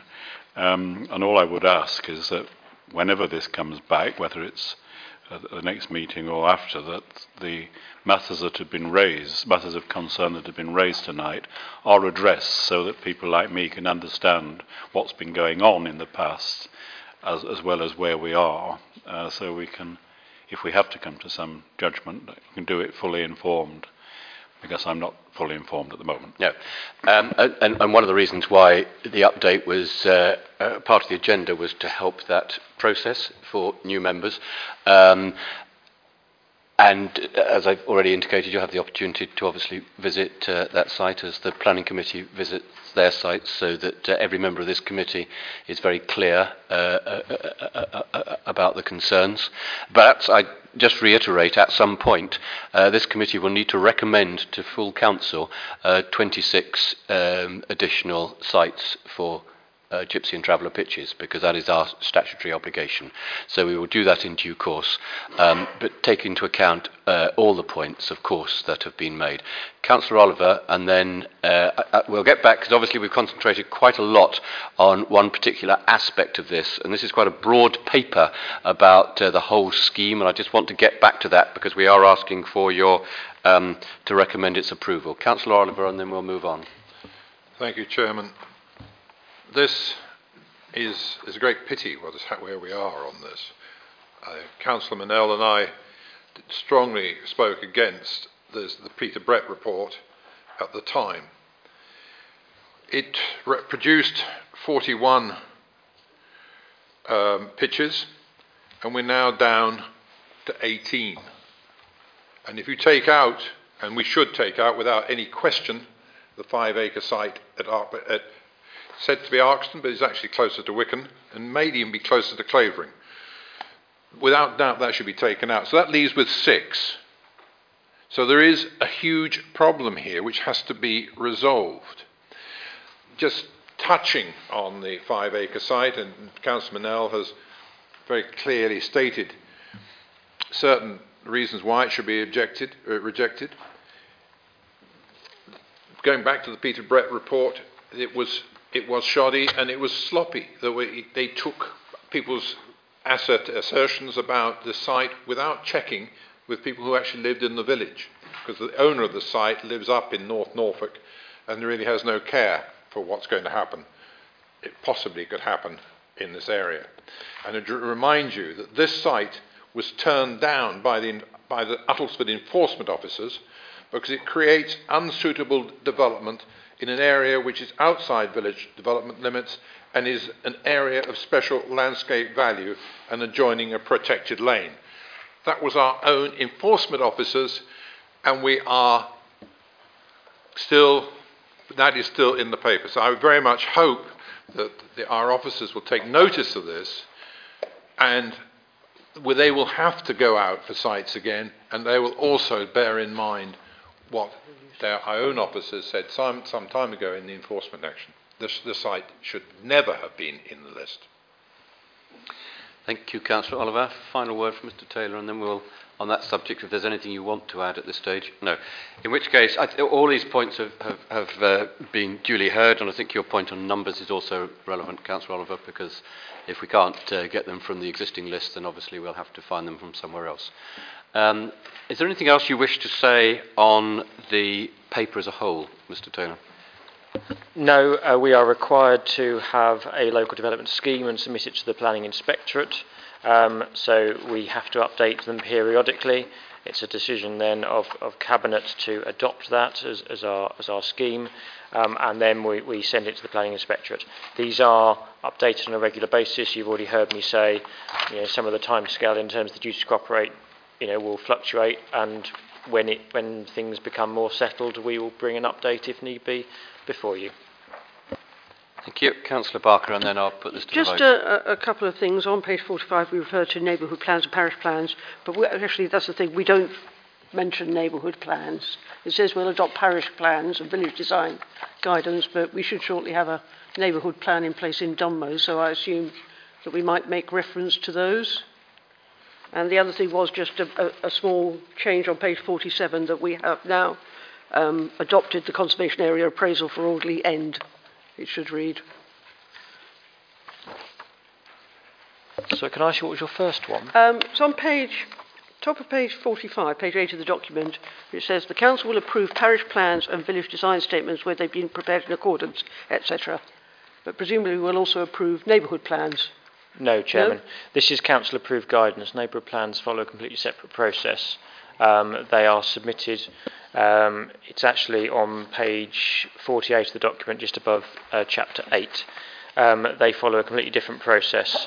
Um, and once they are submitted by the relevant parish or town council, we have a duty to carry out a few legal checks and then submit them for an independent examination and then vote. Um, so they're, they're, not adopted by us in that same way, but we certainly do refer to them there on uh, on page 48 or 11, depending on which number you're looking at. Um, and uh, we are supporting those, and, and we expect Great Dunmow to come forward to us shortly. Okay, so the recommendation is that the working group note, um, Councillor Dean. I've, I've got um, three points. Um, the bear with me. The first one refers to page 42, statement of community involvement. I, I, I don't have any particular suggestions for improvement, but I just feel that in view of the um, public disquiet o- over the now defunct um, local plan, whether we should at least take um, a fresh look at the statement of community involvement to see whether there are any tweaks that can be made to it in order to um, help us, you know, regain public trust or however you want to um, uh, express that. But, but but I think you know that's one of the areas that um, that, that some people will feel we uh, we could have been better at, and, and I think we at least ought to pass it before ourselves. And if it's fine, it's fine. If it's, Yep. if we can improve Okay. it, we we couldn't. We'll do that. Yeah. On um, on, on pages 44 and 45, I, I, in a way, I suppose I'm coming back to something I said earlier. Um, the, um, the, the set of bullet points in the middle of page 44, where it talks about council's vision, objectives, and spatial strategy, and then um, in the table in paragraph 6 on page 45, when again it talks about the council's vision, objectives, and spatial strategy for the district. I, again, I think this is something that we, we should uh, re- address to, because do we all know what it is? Um, and, and, and if we don't, then we, we're not well equipped to take the plan forward. So I think that, again, is something that should come before the working group uh, at um, an early stage, because I think it's very much part of the kind of, well, if we've got almost a blank sheet, what's it going to start to look like uh, as time goes on? No, thank you. I- I'll repeat the points that, that I made. Uh, th- These are perfectly legitimate points. Um, I think what we concluded at the end of item five was that we would um, determine the numbers. But I will have a, convers- uh, uh, uh, word with Mr. Taylor in terms of your blue sky thinking idea. Um, how we start that without coming to any Oh, conclusions absolutely, that aren't objectively assessed. Because No, no, I I think agree. we Yeah. absolutely have. But I, we hear what you're saying, and absolutely we'll, we will have a spatial strategy. But the first piece of the jigsaw is, are, are the numbers. No, no, I agree, and, and you know, I mean, you- I'll, you- I'll say it. I'll say it here and now. In no way do I want to try and short circuit No, no. doing it properly. But your points are well made. Yeah. And, uh, okay, uh, if there are no other questions, I remind you that the LDS is the project plan uh, for the Uttlesford local plan, and uh, you have that plan, uh, the scheme in front of you, and uh, I ask you to recommend its approval um, f- to be put forward uh, for cabinet. Those in favour? Those against? Those abstaining? Councillor Oliver? Thank you. We move on to item eight, the five-year land supply. Uh, so item 8 on page 65. Um, this report updates members on the Council's five-year land supply following the local plan examination. Um, members will recall that the Council has to be able to demonstrate at least a five-year supply of housing and um, having this five-year supply puts the Council in a stronger position in defending its housing policies. Um, the Council calculates its supply of deliverable sites annually. Um, generally, we publish this in June of each year following the survey of sites in April at sites that have um, gained plan permission, whether they've been built or um, work has started. Um, in June 2014, the Council could demonstrate that it had 6.2 years supply, and that's as set out in paragraph 6 on page 66. In his conclusions, the local plan inspector commented on the council's housing requirement and supply, I think as set out in paragraph 8 of the report. Um, he commented on the requirement and supply. He suggested the requirement should be increased by 10%. Um, he considered that we need only apply a 5% front loading, um, that there was no need to include a lapse rate or a figure for backlog. He was happy with the windfall allowance that we'd included and happy with the level of deliverable sites. Um, the report shows, as set, out in paragraphs 9, 10 and 11, that these last two elements remain healthy, um, so we should, we're in a sort of strong position there. So finally, turning to table 1 on page 68, we recalculate the five-year land supply, taking into account the inspector's comments. Um, so the target is increased to um, five lots of 580, and that's the best figure we have at the moment. When the figures of the SHMA come out, we will recalculate it. Um, have to take into account that since uh, 2011, we've had um, 1,451 built, which compared to the target of 580 a year gives us a shortfall of 289, which is larger than we had previously because of the larger target. Uh, we've included the 5% front loading. So we have an overall target of 3348, um, which compared to the supply gives us a surplus of 244 or 5.4 years supply. So using the new figures, um, revised figures following the inspector's report, um, we've got um, a less healthy supply, but still over five years. Um, so the next trajectory and five-year housing line, land supply statement will um, be published in June, um, but this is sort of an interim position. Thank you very much indeed. Um, this is a, um, for information, this uh, item, but uh, and you've all read the report and um, heard from Mrs. Nicholas. Any queries, comments? Just a small point, Chairman. Looking at page 70, third item down, Clavering Jubilee Works. Slightly surprised that that's being pushed into 1617 and 1718 because the first two show houses are virtually built now and they're up.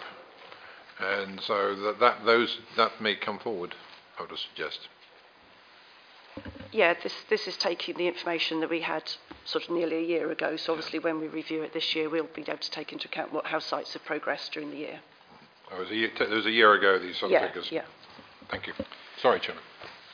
Okay, Councillor Dean. You're doing very well. I, I, I'm intrigued by the um, the risk analysis on, on page 69, where it says that the risk regarding five-year land supply is that councillors have insufficient information to keep an informed, make an informed decision on planning applications. Is that a nice way of saying keep on approving them so that the five-year land supply doesn't disappear? Uh, Well, I'll ask Mr. Taylor to comment on that, but uh, as you know, the Planning Committee, and we have some representatives here, and I'm sure Councillor Loughlin will back me up on this, is a totally independent uh, committee, not swayed by political or any other pressure. Or Um, numbers. There are other things to planning applications merely than mere numbers. I hope that will never be the case that we no, in, indeed. I, I, I, and we have the chairman of that committee, and indeed uh, Councillor Eden here. So I, I, I'm pretty confident uh, that uh, that is an independent committee. But we need to be mindful uh, that we do need to have a five-year land supply. Uh, that's not to put pressure on the planning committee, but without it, um, obviously you're very much more exposed. I think everybody's well aware of that. And uh, this evening uh, we can be rest assured. But life moves on, and in June that may not be the picture. Anything to add, Mr. Taylor? No, I mean, the only thing is that obviously, if we have this information that we have or haven't got a five-year land supply, that tri- that trips in different considerations for officers and the planning committee to take into account. So that's the important bit. Um, there are other issues. I completely agree from Councillor Loughlin's point, but regardless of that, if you haven't got a five-year land supply, you have to take a different consideration. Other things might still overrule it, and you might still refuse an application, but you have to take different assumptions into account and different considerations. So it's vital that both officers and councillors have the most up-to-date information possible. Okay, the working group's updated. It's noted the report. If there are no other points, I shall move on to item nine, the duty to cooperate. Now, we've already had quite a good discussion on this, so, um, Ms Taylor, I don't know if there's anything else you want to add to the conversations we've already had. Um, only briefly, Chairman. Um, we have, as you will be aware, updated members um, with a number of these reports o- over the last few um, years. I think it's important that we continue to do that, um, and as they seem to be increasing in importance, perhaps the regularity will also increase. Um, we've touched on SHMA, we've touched on the Corporation Sustainable Development Board on page 78. We haven't touched on the further alterations to local plan, although Councillor Barker referenced it earlier. And I think this is an important thing for us to um, realise. Um, the inspector for the further alterations local plan adopted it. What did I say? Further yeah, London plan um, adopted the document, but said there needed to be uh, an immediate review in this year. Um, so those discussions will commence, and the discussion that uh, London was not meeting its housing target by about 20,000 a year, and how to ensure that 20,000 houses a year were provided somewhere outside of London will be an interesting topic of conversation in these discussions moving forward. Um, a working group has been set up, uh, which I've been asked to uh, to join, but obviously we will report those back to you as and when um, as and when they, they arise. Councillor Barker.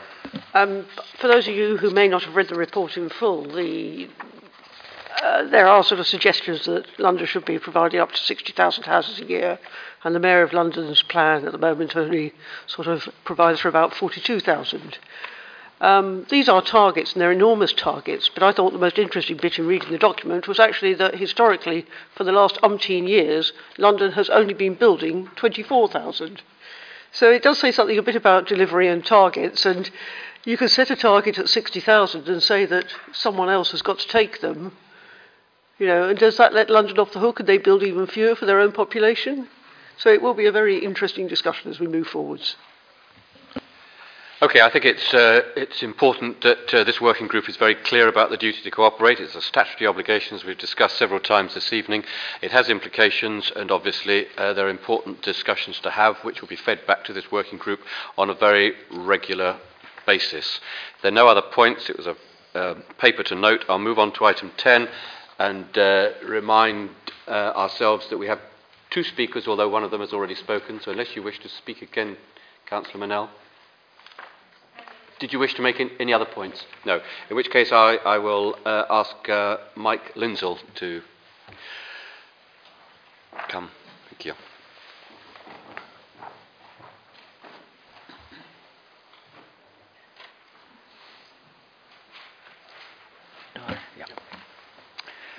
Right, thank you. Good evening. Um, perhaps I should have been speaking before item seven on the agenda. I'm a bit confused, and uh, yeah. uh, we'll see how we get on. But uh, I've been associated with Radwinter End, and so I'm speaking about the Star Green um, Gypsy development. Um, I've been associated with Radwinter End since 1953. These are my own views. We are a small community of 20 houses, thereabouts. We haven't got a working party. I've spoken to one or two of the residents, and uh, I didn't know about the meeting here till this afternoon. That's why I was a late applicant. And as a working, but there's not a working group, and we haven't actually got a a project together. Um, I, my association is I farm on two sides of the, the Star Green site. Uh, my mother still lives up at Radwinter End.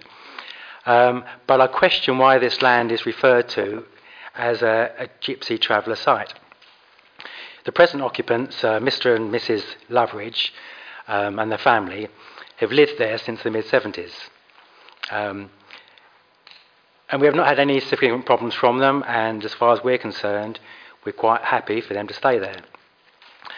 I believe they own the land because they had squatters' rights. It was a piece of land that nobody really knew who owned, and I think when they did find the owner, the owner couldn't be bothered to um, claim it, and so they had squatters' rights. Now, I've been looking up the uh, um, planning application. In 1985, although they'd been there for probably 10 years, they applied for retrospective plan permission to retain a mobile home, um, which they did. The council tried to integrate them into the community. Children attended the local schools, and I believe some of the children have married local people. They've now lived there um, for over 30 years, probably nearer 40 years. At no time has there ever been suggested that there, that has been a gypsy traveller site. Um, so the planning permission in 85 was retention of one mobile home. In the appendix of the document I've seen, it said that there was for storage of car- two caravans, but that wasn't in the original application, and I can't find any mention of that.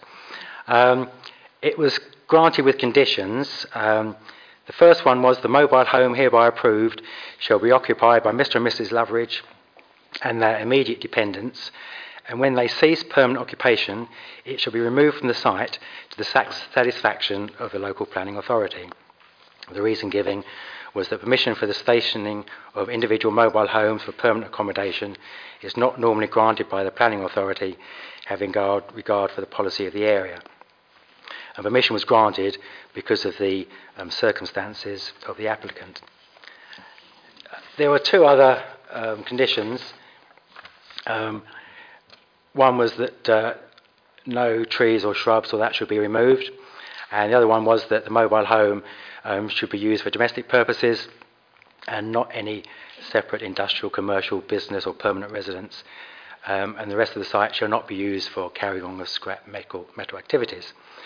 Well, I mean, the last two um, conditions probably haven't been adhered to, but um, in the country it's a bit of lit and let, let live and let live, and so they have um, remained there.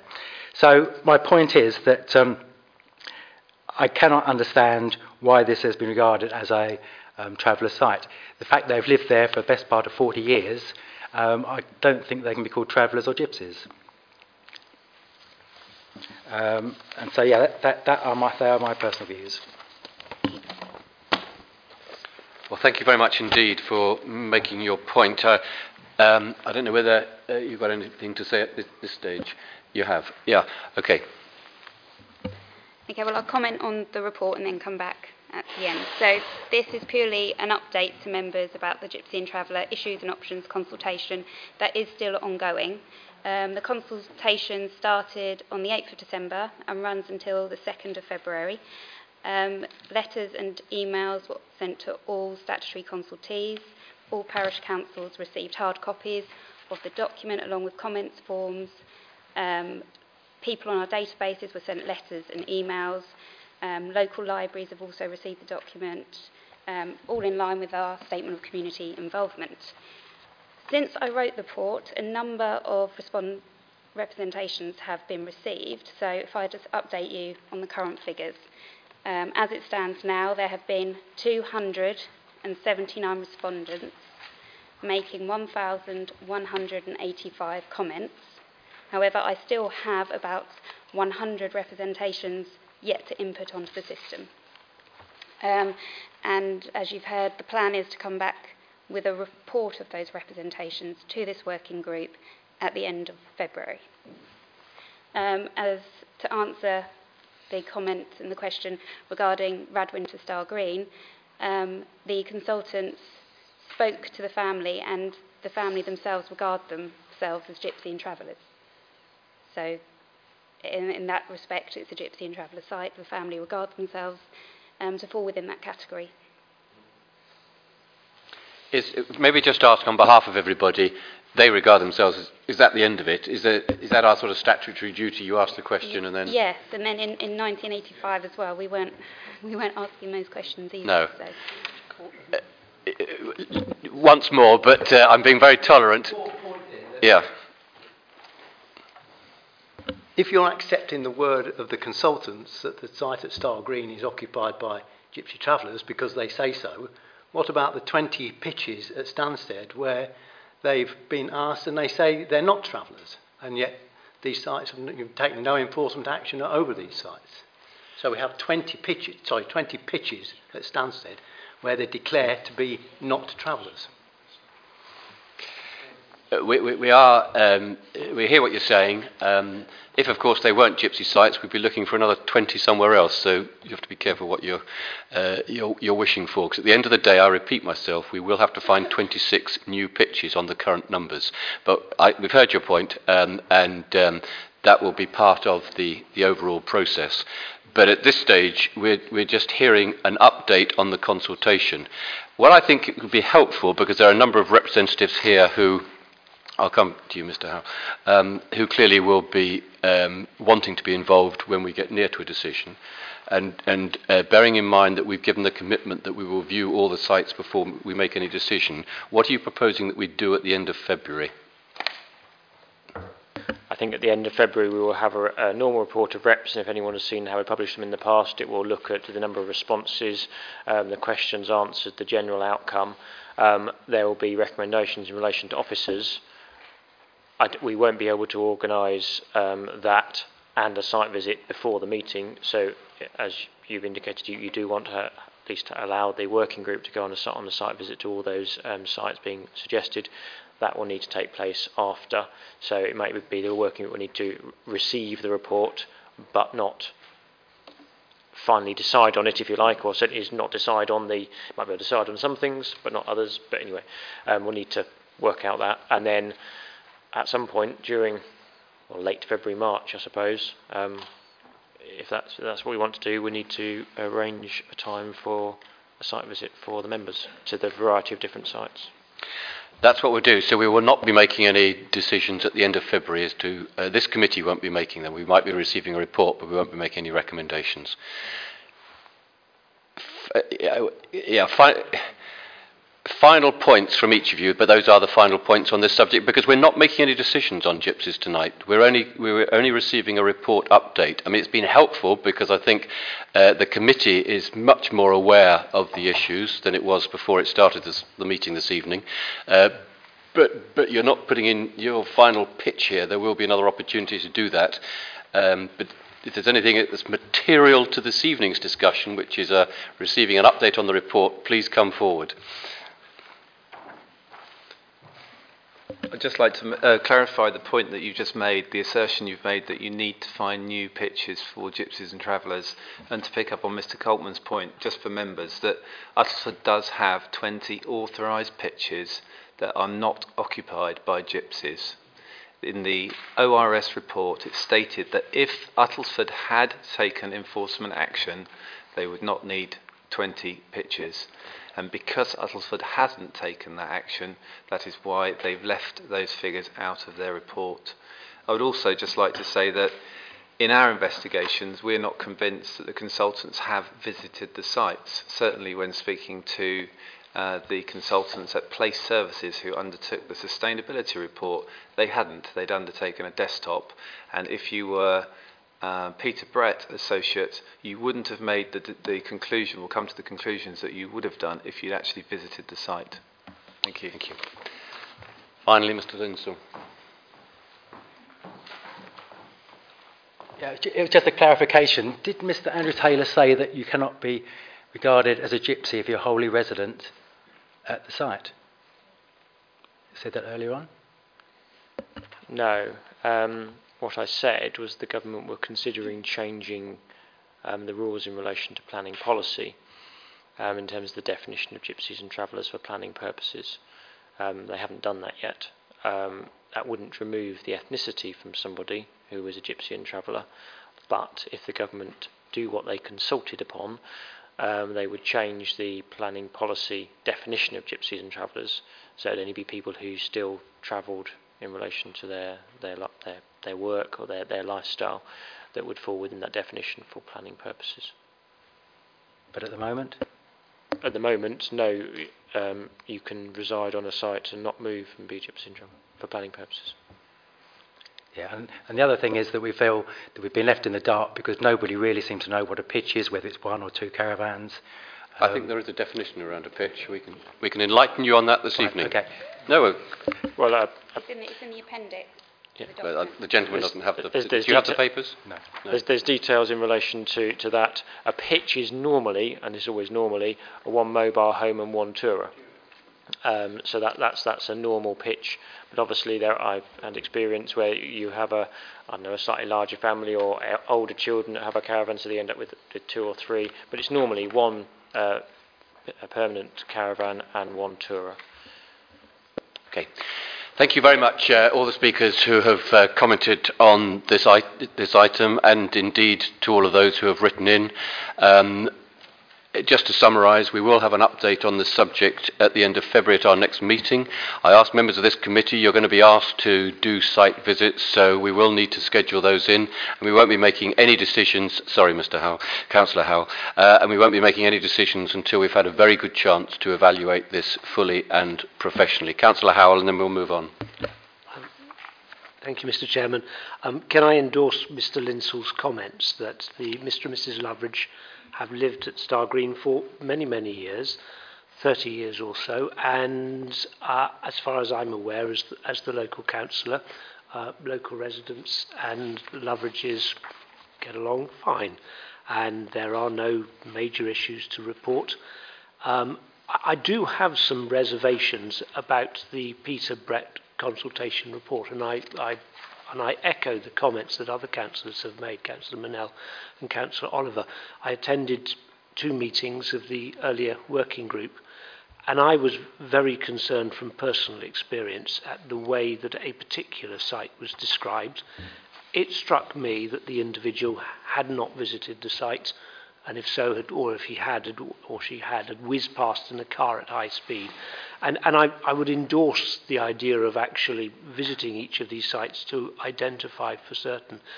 Can I ask that we actually have a formal report at our next meeting on the enforcement issue? Because it is a matter of great concern to me that we have, and the figure of 20 sites has been mentioned, 20 authorised sites that are not occupied by gypsies.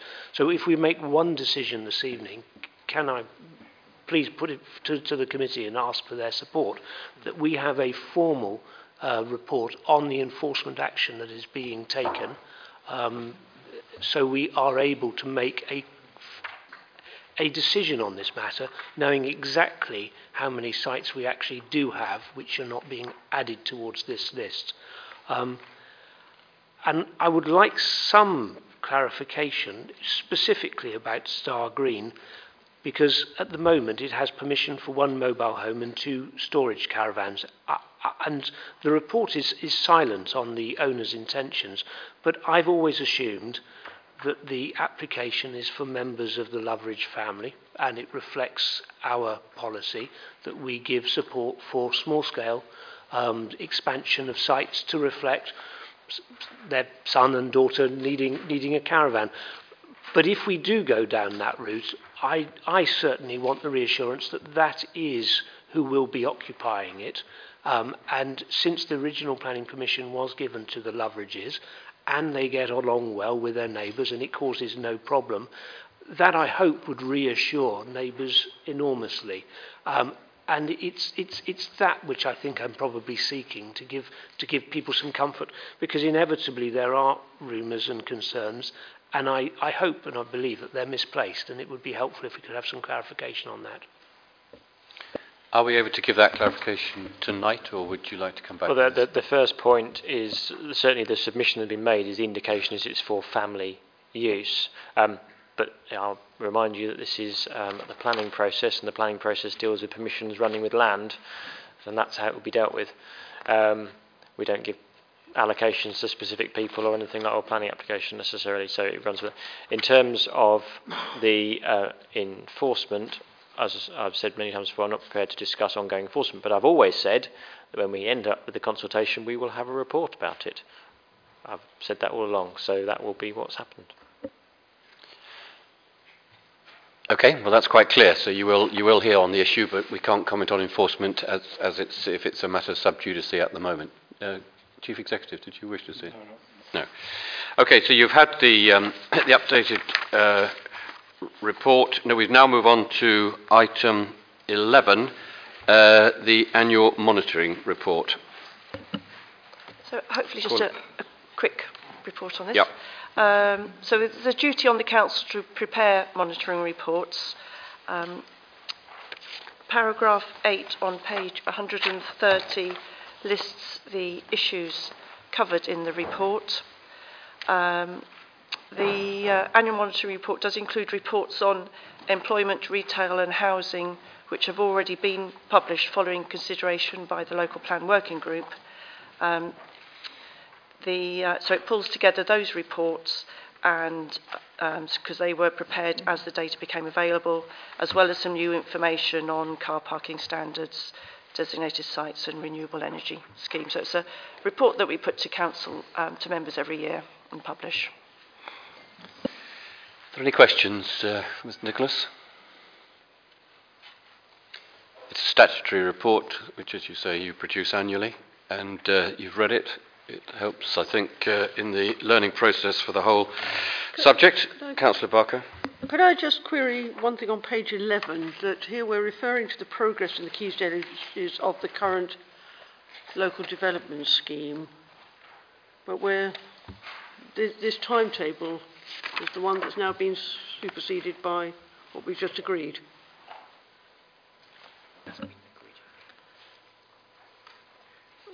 Sorry, I appreciate this was March last year. Yeah, that, I mean, the, a, the AMR, the annual monitoring report, usually is sort of a year behind, as it were, because it covers the period um, 13, 14. Um, I think Andrew was going to say, Ms Taylor was going to say that it, this is yet to be agreed, so that the, the LDS that you've had before you. Okay. Councillor Dean. Yes, thank you, Chairman. I've got a question on um, page 50, which is referring to affordable housing, where if I'm reading this correctly, there's a 229 to be precise shortfall in the delivery of affordable housing between 2000 and 2011. Um, I mean, all I ask at this stage is, is the, the delivery of affordable housing going to be something that the working group can try to get its head around over over coming months. I mean, I know it was one area that the um, the inspector uh, recognised as, as a shortfall. Um, but if we, we, were aiming at 980 according to this, and we've delivered 751, and the difference is 229, am I reading that correctly? Yeah. So I don't want to start a debate now, but I just want to ensure that we've got the opportunity to understand this, what it means, and what we can do about it, and where, and where there are barriers, such as the discussion that you had at Cabinet only two weeks ago. Um, you are correct in, in your calculation. The strategic housing market assessment that we will get will have a whole section about affordable housing requirements, the overall level needed, and the different types of you know, two, three, four, five, whatever bedroom houses. So, as part of receiving that report, that would be the ideal time to look at our requirement and think about how we might meet it if we're able to meet it and, and, and those sort of discussions regarding difficulties of delivery. So, yeah. But certainly the delivery of affordable housing is a core objective of this council.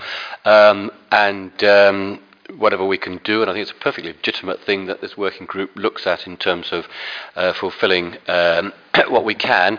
Uh, the second part of my letter to the Prime Minister was on that very subject, because you're probably aware um, developments of 10 houses or less no longer carry an affordable housing requirement, which is a, an important source of affordable housing for this council. We've got a number of affordable houses through that route, um, and I think that's a very um, unfortunate uh, development of the NPPF, and we've written accordingly.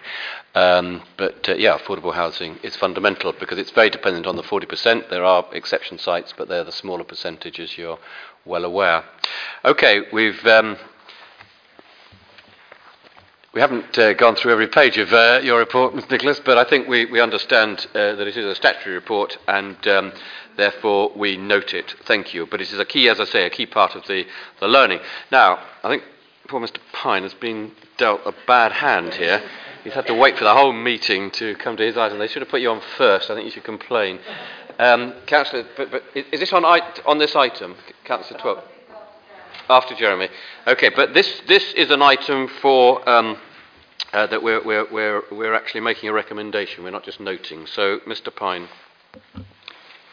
That's correct, Chairman. Thank you.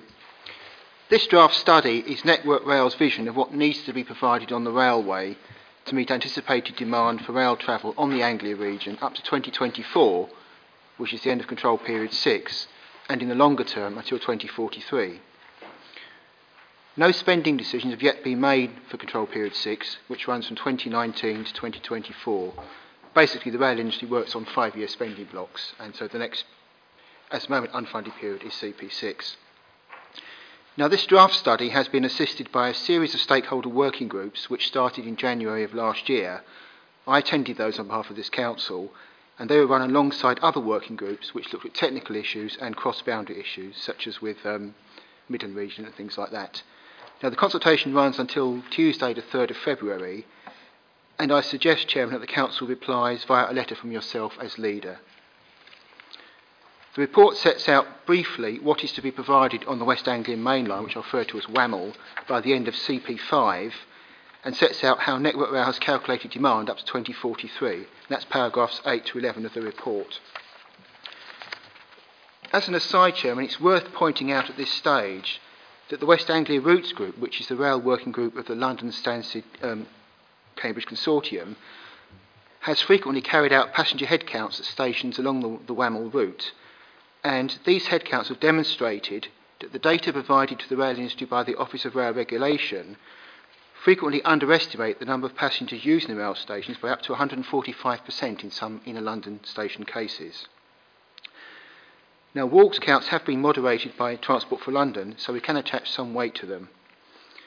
We think the main reason why the ORR are underestimating rail travel is that they're recording sales of tickets rather than actual trips. And with Oyster cards, of course, you, you, you, you, you touch in and you touch out. We don't think the ORR have been picking that up. And what ORR have also been missing, of course, is the amount of unrecorded ticketless travel that takes place in inner London.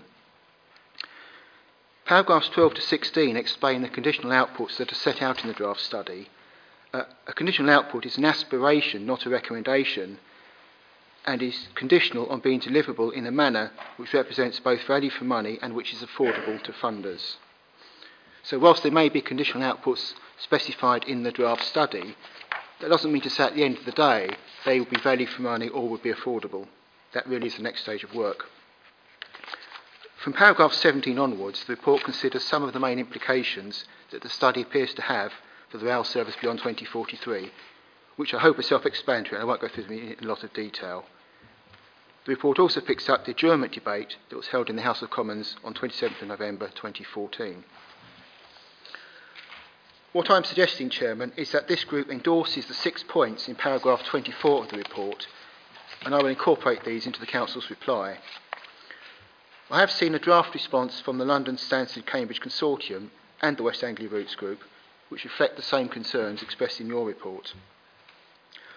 I also suggest, Chairman, that in the response on Stansted Airport, we express concern that the recommendations that the Airports Commission has made about surface access to Stansted in a letter to the Chancellor of the Exchequer do not seem to have been taken into account in the draft study. Those recommendations suggest a detailed route study between London and the airport to look at how enhancements to the route might benefit all rail users, not just those to the airport, I understand, Chairman, that Sir Howard Davies, who is the Chair of the Commission, is also concerned about the lack of this, this work in the route study. Thank you, Chairman. Thank you very much indeed. Councillor Cheetham. Does anybody else wish to speak to this item? Councillor Dean. Thank you. Well, um, as the portfolio ho- um, holder on this council for aviation, I did actually want to um, just express a couple of concerns here. Um, I yes, we want to see an improved service, but I am very concerned that the London Stansted Corridor, London Stansted Cambridge Corridor Consortium, they are pushing for this very firmly. They're pushing for 30 minutes from Stansted to London, and I am concerned for this council that we must not let this sideline the need for our computer uh, for our commuter trains because it is very important that we have good service from Audley End, Stansted, and Bishop Stortford. Bishop Stortford is the main railway station for people that commute into the city from from uh, from my from the from the south, from from Hatfield Heath, um, from from all those they go into Bishop Stortford. Some go into Stansted Airport if they can afford the um, premium on the ticket, and it is quite a premium on the ticket, and the fact you have to pay to, to, to, to park there, and you have to pay to be dropped off there. So I think it is very important that this council's re- council reiterates that commuter um, commuter services must benefit from any improvements they have on the line. Um, I've been assured by Sir Alan that he is saying this, but I do. I, I seem to hear more in the paper about Stansted getting 30 minutes than I do about the commuters, and I think we, as a as a council, need to push this point very, very firmly. We do have a percent, quite a large percentage of our population who commutes into London, and it is ter- terribly important for them that they have a good service there because we actually need them for our services and everything within the district. Thank you.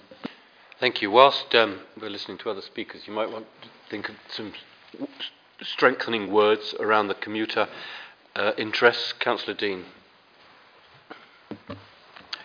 I'm not quite sure where to begin with this because it's, uh, I mean, it's a saga that's been going on for years and nothing happens. In fact, I wrote down here uh, in response to paragraph two of Jeremy's recommendations, you know, expressed disappointment that the draft study is not very aspirational. I mean, to, you know, to me, it's kind of the out, output of some sort of wishy-washy de- debating society that goes on talking and talking but never produces any result that delivers anything. And, and I, I, I, I just find the whole thing extremely frustrating. So, you know,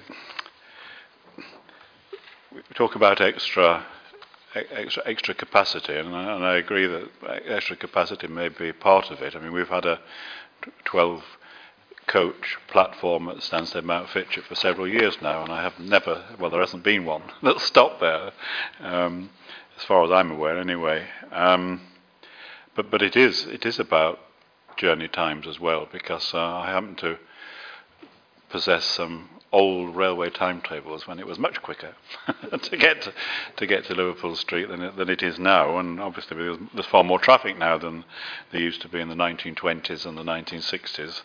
Um, I, I, I, suppose I'm, I'm just trying to get my head around what it is that we need to push in order to get somebody to focus and listen and and deliver because it, it just seems to me as though it's just an interminable debate. Alan Haselhurst pops up in the newspapers every nine months, and uh, and then it's the same same story nine months later. It's um, uh,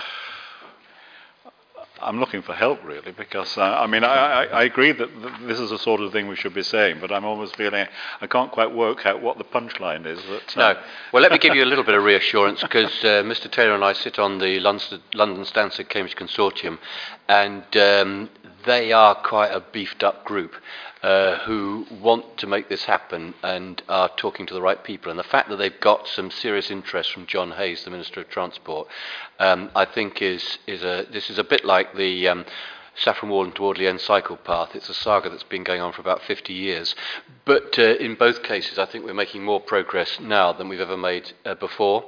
And um, clearly, this. Um, uh, you, you, you know, I, I, don't suppose a resolution from uh, District Council is going to make total difference, but it is a contribution, and uh, we play a very active part in the LSCC and will continue to do so. And as Councillor Cheetham has said, this is of vital interest to our residents and for the viability of our community that we've got good transport links. These, and you know, we can on another day we can talk buses and all kinds of things, but today it's, tr- it's trains. So I take your point. Uh, I think it's, it's, it's in that category of, um, of things that have been going on a long time, but nevertheless, uh, we need to keep pushing.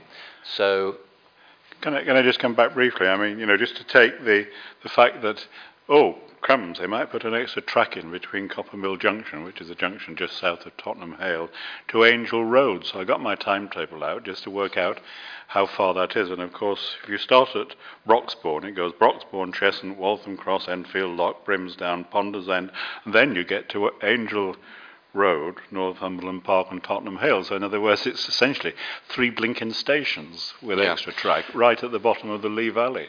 Well, without going what through good a complete, is that going to do? a complete railway timetable examination, I think uh, we, we get the general drift of what we're trying to do here. Uh, Councillor Loughlin, did you want to comment? No, I was just going to comment uh, on the risk analysis because it says lack of an adequate rail service up to 2043 could encourage more car journeys. But I think one of the reasons it's uh, encouraging more car journeys because it's actually becoming unaffordable to use the train uh, to mm. commute to London. Uh, you know, every time you look around, the fares are going up, certainly every January. Yeah. And that doesn't discourage people from using their cars. I wouldn't use the train, it's too expensive. Mm. So, just a point. Okay, good. Are there any other comments? Have you thought, thought of some extra words, uh, Mr. Uh, I have, Chairman. Yes, thank you. Um, I will pick up the points that Councillor Cheetham made. Um, obviously, uh, the um, Stansted in 30 campaign is really beyond the scope of, of this draft study. Um, that only really kicks in if you get genuine four tracking situation. The most you can probably get at the moment is two or three minutes shaved off the Stansted Express times. But because the current timetable is so constrained, if you do that, someone else will suffer. And so it might be, yes, we, we, we can squeeze the timetable and we can get two or three minutes off the Stansted Express train, but it might be that holds up another Cambridge train. So th- there isn't the capacity there, so I can deal with that one. I can certainly strengthen the, the response to, to point two that, that Councillor Dean um, raises. Um, it seems to be universally the concern that the study doesn't really take us any further forward. And frankly, without four tracking, um, wh- which is the key that unlocks most things. It's always just going to be, we can do a bit of this, we, we can do a bit of that. And Councillor Loughlin is absolutely right that rail, rail travel is very expensive. Uh, certainly from the airport, the rail industry is beginning to realise that because you can get to Stratford and Liverpool Street for six or seven quid now, single fare, and they are slowly starting to respond to that. And of course, one of the um, one of the big issues at the airport is that the rail timetable isn't constructed to meet the, the needs of passengers, air passengers. So there's the issue of getting trains in early in the morning to pick up the first wave of, of, of departures. So there's all sorts of things we can put in there, and thank you for those comments. Okay, on that basis, final point, Councillor Cheetham. Maybe I didn't make myself clear. My point was I do not want to see the commuters of Uttlesford suffer at the expense of the airport because I think our duty is to the residents of Yeah. Uttlesford who I think Mr. Pine got London. that point. Yeah, no, uh, uh, certainly we'll emphasise that. So on the basis that there will be some uh, modifications to the five, six points that you've been asked to, on, in paragraph 24 that you've been asked to put forward, um, and uh, subject to your being content that Mr. Pine will write those in accordance with your wishes, uh, do I see a show of hands in favour of this um, recommendation? Thank you very much indeed. Uh, item 12 is if there's anything that I consider to, sorry, item 13 of anything that I consider to be uh, of urgent business and not tonight. Um, except just to ask perhaps, uh, well, I'll just try a brief summary. First of all, uh, I, I, I hope this meeting has been um, of value, A, to the committee and B, to the residents and C, to those who are listening from outside. There have been a number of reports that we've taken uh, for consideration um, and um, that I hope will add, as I said earlier, to the education uh, of the whole process. A couple of decisions, but what we have noted is that the key next aspect is to determine the numbers. Councillor Dean has raised the question of do we have some blue sky thinking alongside that, and we'll, we'll consider that. We've had some very powerful representations from Radwinter End and Four Acres, uh, Stroke, Wicken Bonhunt, um, about uh, the gypsy sites, and we've, we've listened to those most carefully. And um, I think it's terribly important that this working group, who will be asked to make a decision, is absolutely in a position to be able to take that decision in an objective, professional way. So we need to consider how we do that. Uh, and we will have a report at the next meeting, an updated report, but it won't be a decision-making uh, uh, um, paper. But Mr. Taylor, what else do you consider m- will be coming to the next meeting? There- There's, there's quite a lot, but I haven't got it in my. There, there, oh yes, the report looking at the evidence base and an update of the expectations that we're going to be doing in relation to that. Um, we know we've got um, a report on the Essex County Council Developer Contributions Guide, um, which is currently out to consultation. Um, I mentioned Braintree District Council is out to consultations. there'll be a report on that. I'm now there. Um, the Farnham Parish Plan has been put to us for consideration, so there'll be a report on that. We've mentioned Gypsy and Traveller Report of Representations. We'll do an update on the neighbourhood plan process, um, a further update on duty to cooperate report, um, and yeah, the work programme studies required, um, looking at timescales. That's and we just added something else, didn't we? Oh, uh, potentially an update on the statement of community invol- um, involvement, or if not an update, bringing it back so you can look at it. Um, so those are the sort of things that we're thinking about at the moment. So quite a Quite a, quite a good agenda. Um, but please, if there are other items that you wish to bring to the next meeting, um, then let, let us know that. I think uh, now is about as late as we'll probably want to go, 9.30 maybe, uh, in future. Uh, so we don't want to have uh, too long an agenda. Um, but uh, let us know because this is your meeting and we want uh, to go forward at the speed that is correct for the community as a whole so that everybody feels involved in an objective, transparent um, process. Thank you very much for your time this evening. Meeting closed.